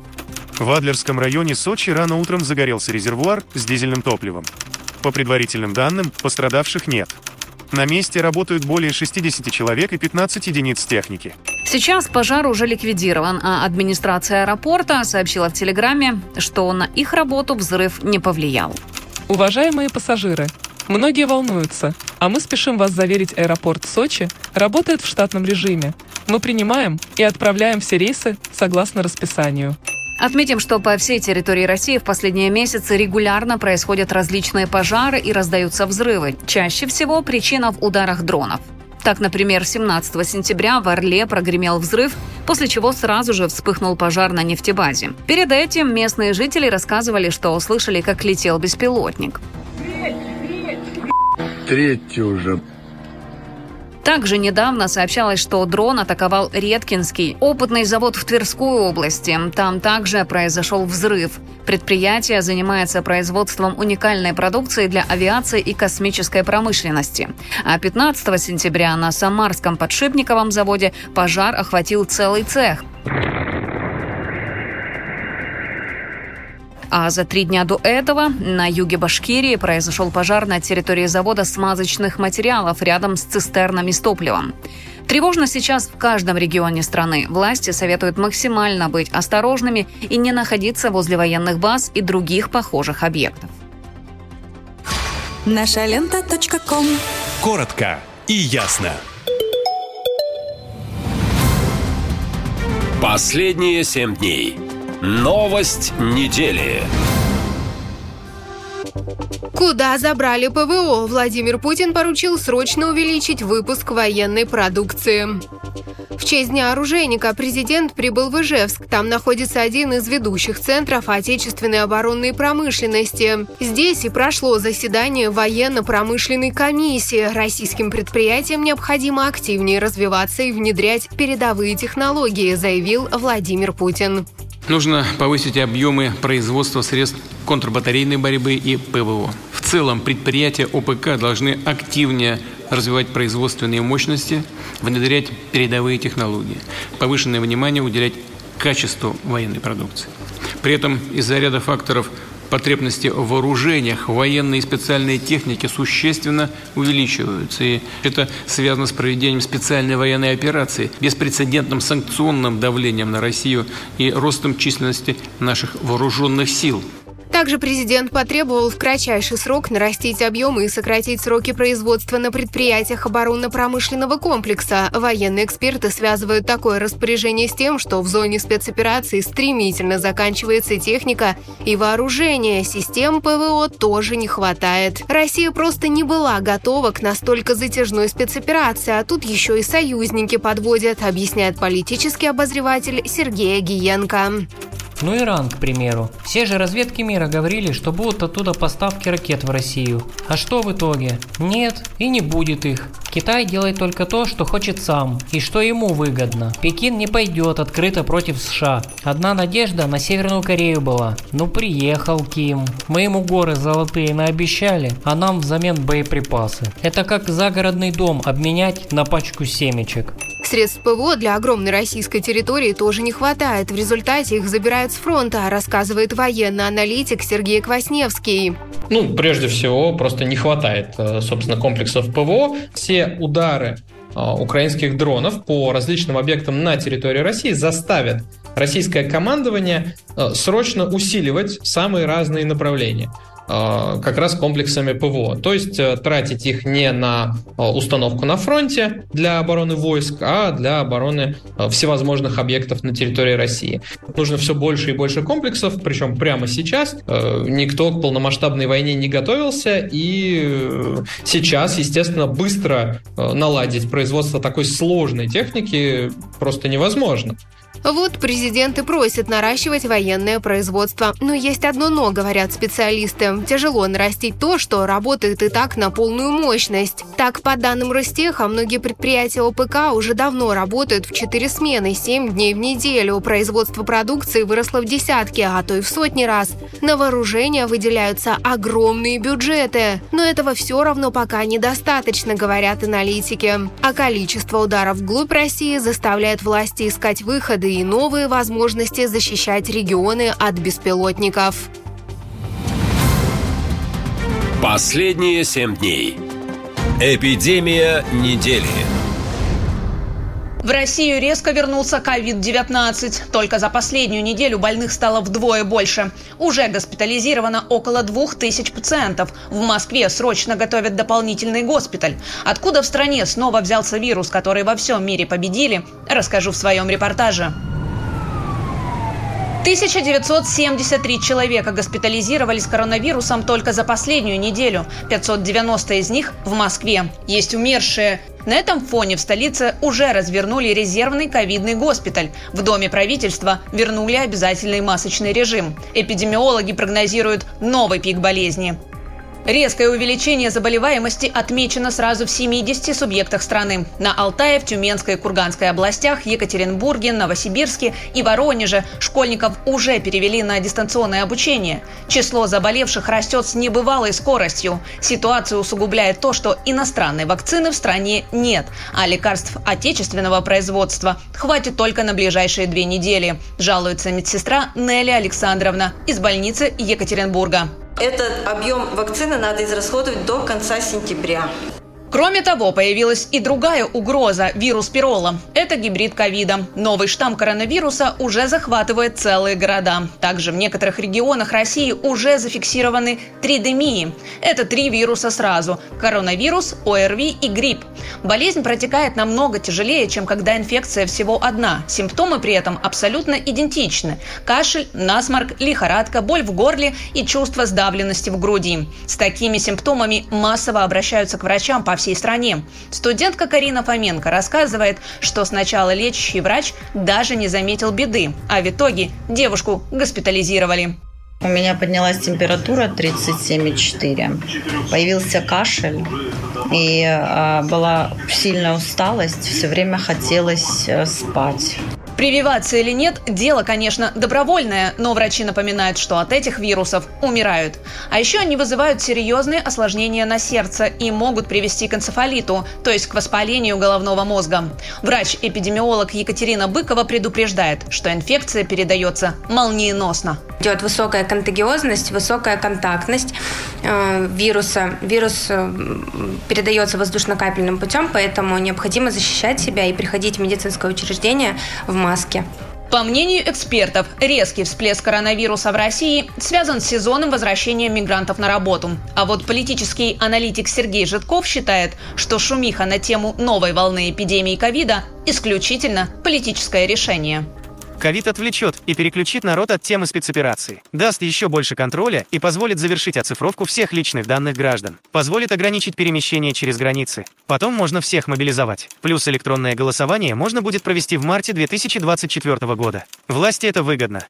Правда, другие эксперты заявляют, что если новая волна заболевания таки начнется, это создаст дополнительную тревожную нагрузку на людей и нанесет удар по и без того ослабшей экономике. А это уже не может быть выгодно никому, говорят аналитики. Ну а врачи лишь напоминают, что достать маски и соблюдать дистанцию никогда не будет лишним, как и запастись лекарствами. Мало ли, как будет с их наличием осенью. Катя Константинова. Наша лента. Москва. Екатеринбург. Наша лента.ком Коротко и ясно. Последние семь дней. Эпидемия недели. Откуда у Лаврова холера? Российские дипломаты привезли из Индии острую инфекцию. Итак, член делегации Министерства иностранных дел заразился холерой во время саммита Большой Двадцатки в Индии. Источники утверждают, что заболевший дипломат находился на разных бортах с министром Сергеем Лавровым и официальным представителем МИД Марией Захаровой. Но они контактировали во время самого саммита, а поэтому точно сейчас в зоне риска, говорят медики. К слову, вспышки холеры в России в этом году уже случались. Так, в июле инфекцию обнаружили в Тамбовской области в общежитии мигрантов. Больные работали на предприятии по пошиву одежды для российской армии, а до этого прилетели в самолете из Дели в Москву с тремя сотнями других пассажиров, сообщил Роспотребнадзор. Оба заболевших работали на одном предприятии и жили в общежитии для трудовых мигрантов, расположенном в Рассказовском районе. Там сейчас проводятся противоэпидемические мероприятия, медосмотры и анализы. Выясняется круг контактов заболевших. Чаще всего подобные заболевания привозят именно мигранты, которые пренебрегают прививками, любители провести отпуск в экзотических странах, а теперь, как выяснилось, и дипломаты, рассказывает специалист по санитарной охране Юрий Пневский.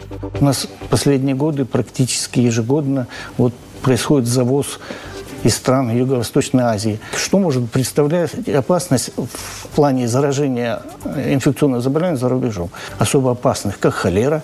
Первое, начнем с воды. Питание, продукты. Очень много морепродуктов, которые не прошли термическую обработку. Тоже можно заразиться любыми кишечными инфекциями. Ну и, конечно, большая группа инфекций, которые передаются кровососущими.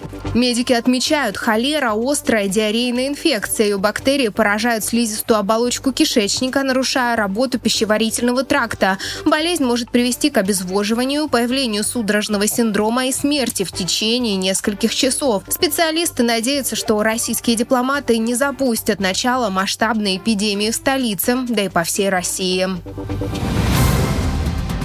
Последние семь дней. Визит недели. Что обрадовало Лаврова в Нью-Йорке? Глава МИД поехал на Генассамблею ООН. Именно 73-летний Сергей Лавров уже много лет возглавляет российскую делегацию на Генассамблее ООН. В этом году, как сообщают корреспонденты федеральных СМИ, главный дипломат страны был на заседании в прекрасном расположении духа. Он даже успел подшутить над журналистами, визы которых ограничивали перемещение по Нью-Йорку. Успел сделать Лавров и серьезное заявление. Выступая в Совбезе, он заявил, что Россия не отказывается от переговоров по Украине, мол, это Киев не хочет. При переговорах мы и сейчас от них не отказываемся. Об этом многократно, в том числе совсем недавно, говорил президент Путин.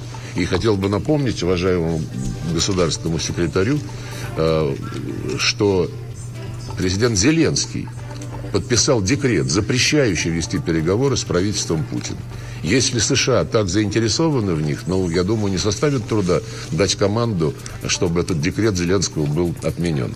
Дальше Лавров перешел к нелицеприятным высказываниям в сторону стран Запада. Но его сразу же попытались прервать, хотя главу российского МИДа это не смутило. Тогда целая череда западных воежеров прямо поощряла вмешательство во внутренние дела прямо поощряла участников антиправительственных демонстраций к насильственным акциям. Прошлом году, напомню, Лаврова и вовсе освистали. Однако главе МИДа не привыкать к сложным ситуациям на международных площадках. Однажды с ним не захотели фотографироваться, а в этом году делегации Германии и США отказались от любых контактов с российским дипломатом. При этом многие главы стран активно встречались с Владимиром Зеленским. Кстати, его выступление с трибуны в Нью-Йорке крайне возмутило председателя России в ООН Василия Небензя, даже попытался сорвать речь Зеленского. На каком основании вы предлагаете дать президенту Украины Владимиру Зеленскому слово до того, как выступят члены Совета, многие из которых также представлены на уровне глав государства и правительства? На это среагировал премьер Албании Эдди Рама. Есть такое решение. Если вы согласны, вы останавливаете войну, и президент Зеленский вообще не будет выступать. Россию скоро могут исключить из заседаний Генассамблеи ООН. Ряд стран активно добивается этого уже не первый год. Среди аргументов то, что Россия не вступала в организацию, а заняла кресло СССР, хотя такой страны давно уже не существует. Многие страны считают, что применение права вето в ООН нуждается в реформировании, мол, нужно сделать так, чтобы члены организации не применяли его по политическим мотивам. Наша лента. Коротко и ясно. Последние семь дней. Визит недели. Что Зеленскому дали в Америке? В Нью-Йорк приехали президенты почти всех стран мира. 78-я сессия Генассамблеи ООН проходит в Нью-Йорке. Как правило, на мероприятие съезжаются лидеры всех стран организации, а это почти две сотни.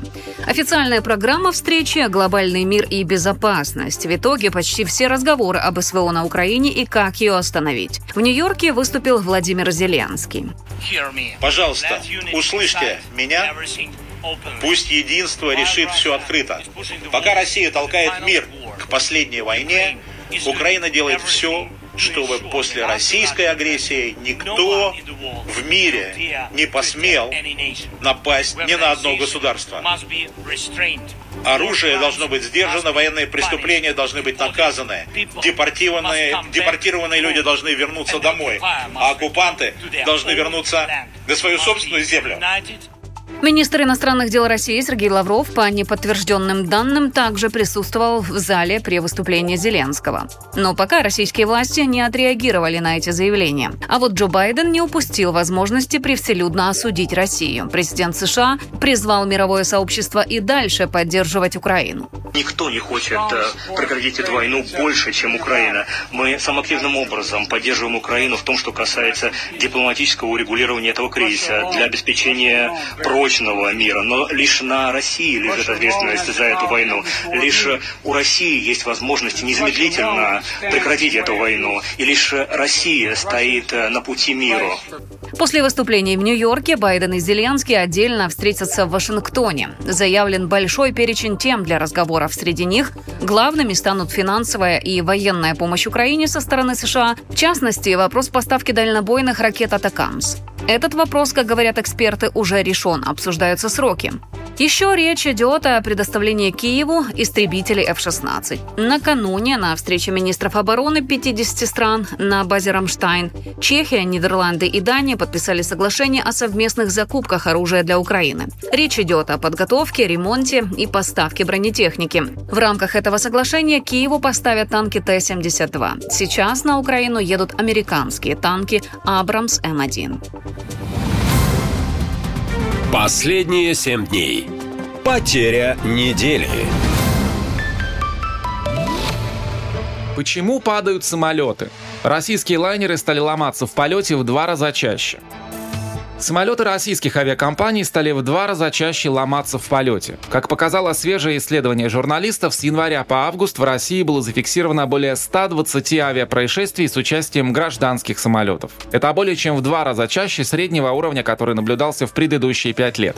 Тогда в среднем фиксировалось 55 инцидентов в год. Чаще всего неполадки происходят в двигателях и шасси самолетов. Также часто встречаются проблемы с тормозами, закрылками, системой кондиционирования и лобовым стеклом. Более 80% смертей в авиакатастрофах приходилось на самолеты, зарегистрированные и обслуживающиеся в России. Риск погибнуть в авиакатастрофе на таких самолетах оказался в 20 раз выше, чем на самолетах иностранных компаний, говорится в исследовании. После того, как мировые производители отказались обслуживать самолеты российских авиакомпаний, власти заявили, что санкции не действуют, а все детали заменят на российские. Но в реальности этого не произошло, говорит авиаэксперт Кирилл Новиков. Это началось, э, активная такая ну, работа санкций началась после э, запрета полетов э, российских суден в Украину, так и когда эти санкции начали в Европе в первую очередь действовать, в Европе и в западном мире, когда российские суда перестали пускать, и белорусские тоже перестали пускать в европейские страны. Ну и, соответственно, потом второй блок санкций — это запрет обслуживания этих самолетов, то есть они идут под полным риском, и пассажиры, ну, честно, это как бы самоубийцы на сегодняшний день пассажиры в России. Аварийная посадка аэробуса А-320 под Новосибирском показывает, что летать в России стало небезопасно. Об этом открыто заявили практически все топ-эксперты отрасли. Оказалось, что это один из самолетов, который Россия не вернула западным лизинговым компаниям после введения санкций. Проблемы в России не только с гражданской авиацией, но и с военной. В конце прошлого года произошло как минимум 6 авиапроисшествий с военными самолетами. В октябре потерпели крушение 4 Су-34. Еще один упал в сентябре октябре. Практически все упали во время тренировочных полетов. Официально говорилось, что причиной стали птицы, которые попали в двигатель. Глобально причины падения всех этих самолетов одинаковые, считает военный аналитик Ян Матвеев. Когда это касается, например, танка, и у него ломается двигатель, ну, он заглох и заглох и стал на обочине. А, но если это самолет, то он не может остановиться, он падает. Э, и вот э, я думаю, что основной фактор а, это именно такой, то есть плохое обслуживание, некачественные детали, недостаток деталей наверняка. В будущем ситуация вряд ли изменится в лучшую сторону, считают эксперты. По их словам, пока идет спецоперация, санкции будут не только действовать, но и ужесточаться. Кроме того, воздушному пространству даже в глубоком тылу угрожают беспилотники, которые несут на себе взрывчатку. И хоть во время атаки закрывают все аэропорты в Москве, садиться в самолет все равно опасно. Наша лента. Коротко и ясно. Последние семь дней. Происшествие недели. Бензиновый кризис буквально парализует целые города в России. После фермерского бунта, который начался из-за отсутствия топлива, забастовку устроили перевозчики. Ситуация настолько критическая, что общественный транспорт может полностью остановиться. Это уже произошло в Красноярске. Там маршрутки негде и нечем заправлять. Городские АЗС отказываются пускать перевозчиков, поскольку автобусы создают большие очереди и заливают в баки слишком много топлива за раз. Как подорожание горючего уже повлияло на работу общественного транспорта и, главное, скажется ли рост цен на пассажирах, расскажу в своем репортаже.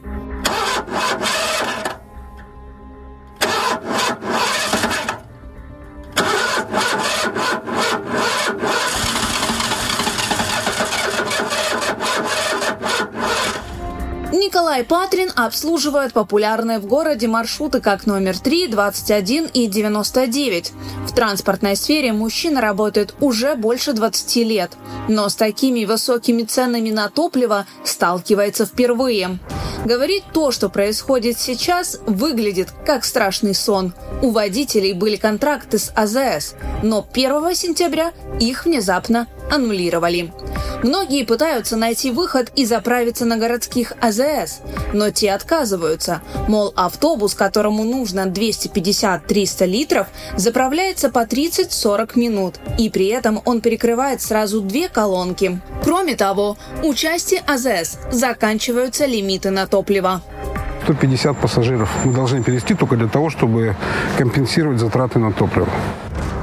В Красноярске у Патрина самый большой автопарк, и каждый автобус нужно заправлять ежедневно. Сейчас на это уходит до 10 тысяч рублей в день, а после резкого подорожания дизеля цена вырастет в разы. Чтобы покрыть эти расходы, перевозчику нужно обслужить до 300 пассажиров в день, иначе придется работать себе в убыток. Или повышать цены для пассажиров – если стоимость топлива еще месяц-полтора назад для предприятия была в пределах 51-52 рублей, то на сегодняшний день мы закупаем по 67-71 рубль за 1 литр. То есть рост стоимости более 30%. Соответственно, издержки предприятия э, выросли значительно. Соответственно, ну, мы на сегодняшний день, ну, реально как бы несем определенные затраты. Надеемся, что ситуация стабилизируется. Как это будет, пока непонятно. О проблемах с дизельным топливом перевозчики начали говорить еще с конца прошлой недели. Не под запись абсолютно все водители называют стоимость дизеля неподъемной. Они утверждают, что проезд в 36 рублей с пассажира не покрывает расходы. Водитель Дмитрий Долгушин, который обслуживает маршрут номер 50 в Красноярске, заявил, что из-за высокой цены дизеля придется забыть о ремонте машины. Но это еще не так страшно, как сокращение, ведь многие водители лишатся работы. Не, ну если у нас будет какие-то альтернативные решения, чтобы ездить без топлива, то будем ездить. Но на сегодняшний день автобусы не могут без топлива ездить, поэтому не будет топлива, не будем работать. Ну, соответственно, сначала не случается никакого обновления, дорожает дальше, потом уже дальше экономика падает, падает, падает. В какой-то момент она упадет, что нельзя будет уже выезжать на линию, ну, тогда будут останавливаться. Вы что периодически, там, ну, раз в три года какой-нибудь маршрут пристрелится самостоятельно, какое-нибудь предприятие. К этому потихоньку идет. По данным Росстата, средняя стоимость дизеля сейчас 65 рублей, хотя еще 4 месяца назад литр стоил на 5 рублей меньше. В департаменте транспорта успокаивают, что на муниципальных предприятиях с дизельным топливом все в порядке. Городской транспорт продолжает работать в прежнем режиме без боев и задержек – при этом на АЗС «Газпрома» уже месяц вообще нет топлива. Въезды на станции просто перетягивают лентами. На других АЗС бензин поставляют с перебоями. Похоже, такая картина вскоре будет и на общественных остановках, ведь работать будет некому, а цены для пассажиров вырастут в несколько раз. Об этом перевозчики заявляют открыто. Катя Константинова, «Наша лента» из Красноярска. Нашалента.ком Коротко и ясно. Последние семь дней. Правда недели. Отвечает полковник. Иван из Коломны спрашивает, товарищ полковник, Карабах – все, это для нас хорошо или плохо? Иван, я отвечу очень кратко. Это для нас ужас. Понимаете? И э, не только для нас, а для многих сейчас. Э, объясню почему. Вот посмотрите. Значит, э, во-первых, это ужас геополитический. Откройте карту, посмотрите на нее внимательно. Мы только что получили еще одно недружественное к России государство прямо у нас в подбрюшье, понимаете? Прямо снизу, вот в этом вот сладеньком таком незащищенном месте, да, мы к Грузии еще получили и Армению. Ну, вы же понимаете, что Грузия, э, мягко говоря, она не пророссийская страна. Вот. А теперь таких стран у нас внизу будет двое. Будет и Грузия, и Армения. Вот э, что в этом для России хорошего из двух стран, которые входили в нашу геополитическую орбиту, да, на стратегическом направлении, получить двух врагов. Ничего хорошего в этом нет. Также это ужас с точки зрения МИДовской активности, да, потому что, ну, кто нам теперь поверит? Как вообще это можно было допустить? Ну, вот серьезно, я смотрю и не понимаю, как это можно было допустить с точки зрения МИДа? Как можно было заниматься таким попустительством и просто наблюдать? Нужно было предпринимать какие-то меры, а какие меры были приняты? Отвечаю, никаких. Просто никаких. Если бы какие-то меры принимались, то вот этого ужаса МИДовского у нас бы не было. Но учитывая, что это не первый ужас от нашего МИДа, то, скорее всего, просто нужно привыкать нам и как-то вытирать лицо и идти дальше. Понимаете, а какой это ужас для Осетии, Абхазии и Приднестровья? Вот просто представьте сюда, сидят, сейчас сидят там люди, да, смотрят новости по телевизору в Осетии, в Абхазии, в Приднестровье. И знаете, что они понимают, Иван? Они понимают, что они следующие.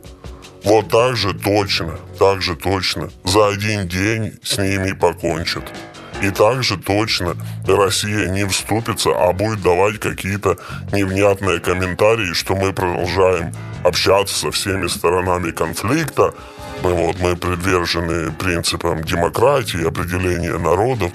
Но, по сути дела, ничего Россия для Абхазии, для Приднестровья и для Осетии оптимистичного предложить или пообещать не может, понимаете? Ну и ужас это для Владимира Владимировича, конечно, потому что, ну вот о чем теперь беседовать, я не представляю, с коллегами по АКДБ. Ну вот о чем? Все, вот была страна, был твой протекторат, теперь этого протектората нет, ты сделал что? Ничего, развел руками, и нужно будет это как-то отыгрывать, да? Отыгрывать мы это будем, понятно, путем еще большей интеграции в Китай, да, путем еще большего сотрудничества с Северной Кореей, с Ираном, но это не то, это страны, которые никогда не были в орбите нашего влияния. А потерять Армению, ну, это как потерять Ферзя, понимаете? Так, так нельзя. Ну, мне так кажется, так нельзя. Вот. Ну и, соответственно, это еще один огромный гуманитарный ужас для самих братьев армян, понимаете? Их и до этих событий в России, вдумайтесь, проживало больше армян, нежели в самой Армении. Вообще уникальная ситуация. А сейчас с огромной вероятностью э, вообще чуть ли не все, а точнее все, кто могут переехать, все переедут. В Россию или не в Россию, не суть но ну, к нам приедут многие.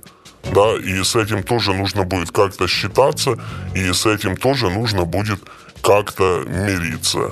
Вот, кризис, который мы сделали себе сами, своими руками, и теперь же мы будем э, разгребать последствия. Вот так. Есть вопросы? Задайте их тому, кто знает ответы. Форма для обращений на сайте нашалента.ком, а также в телеграм-боте канала «Наша лента». Спрашивайте, он ответит. Нашалента.ком Коротко и ясно.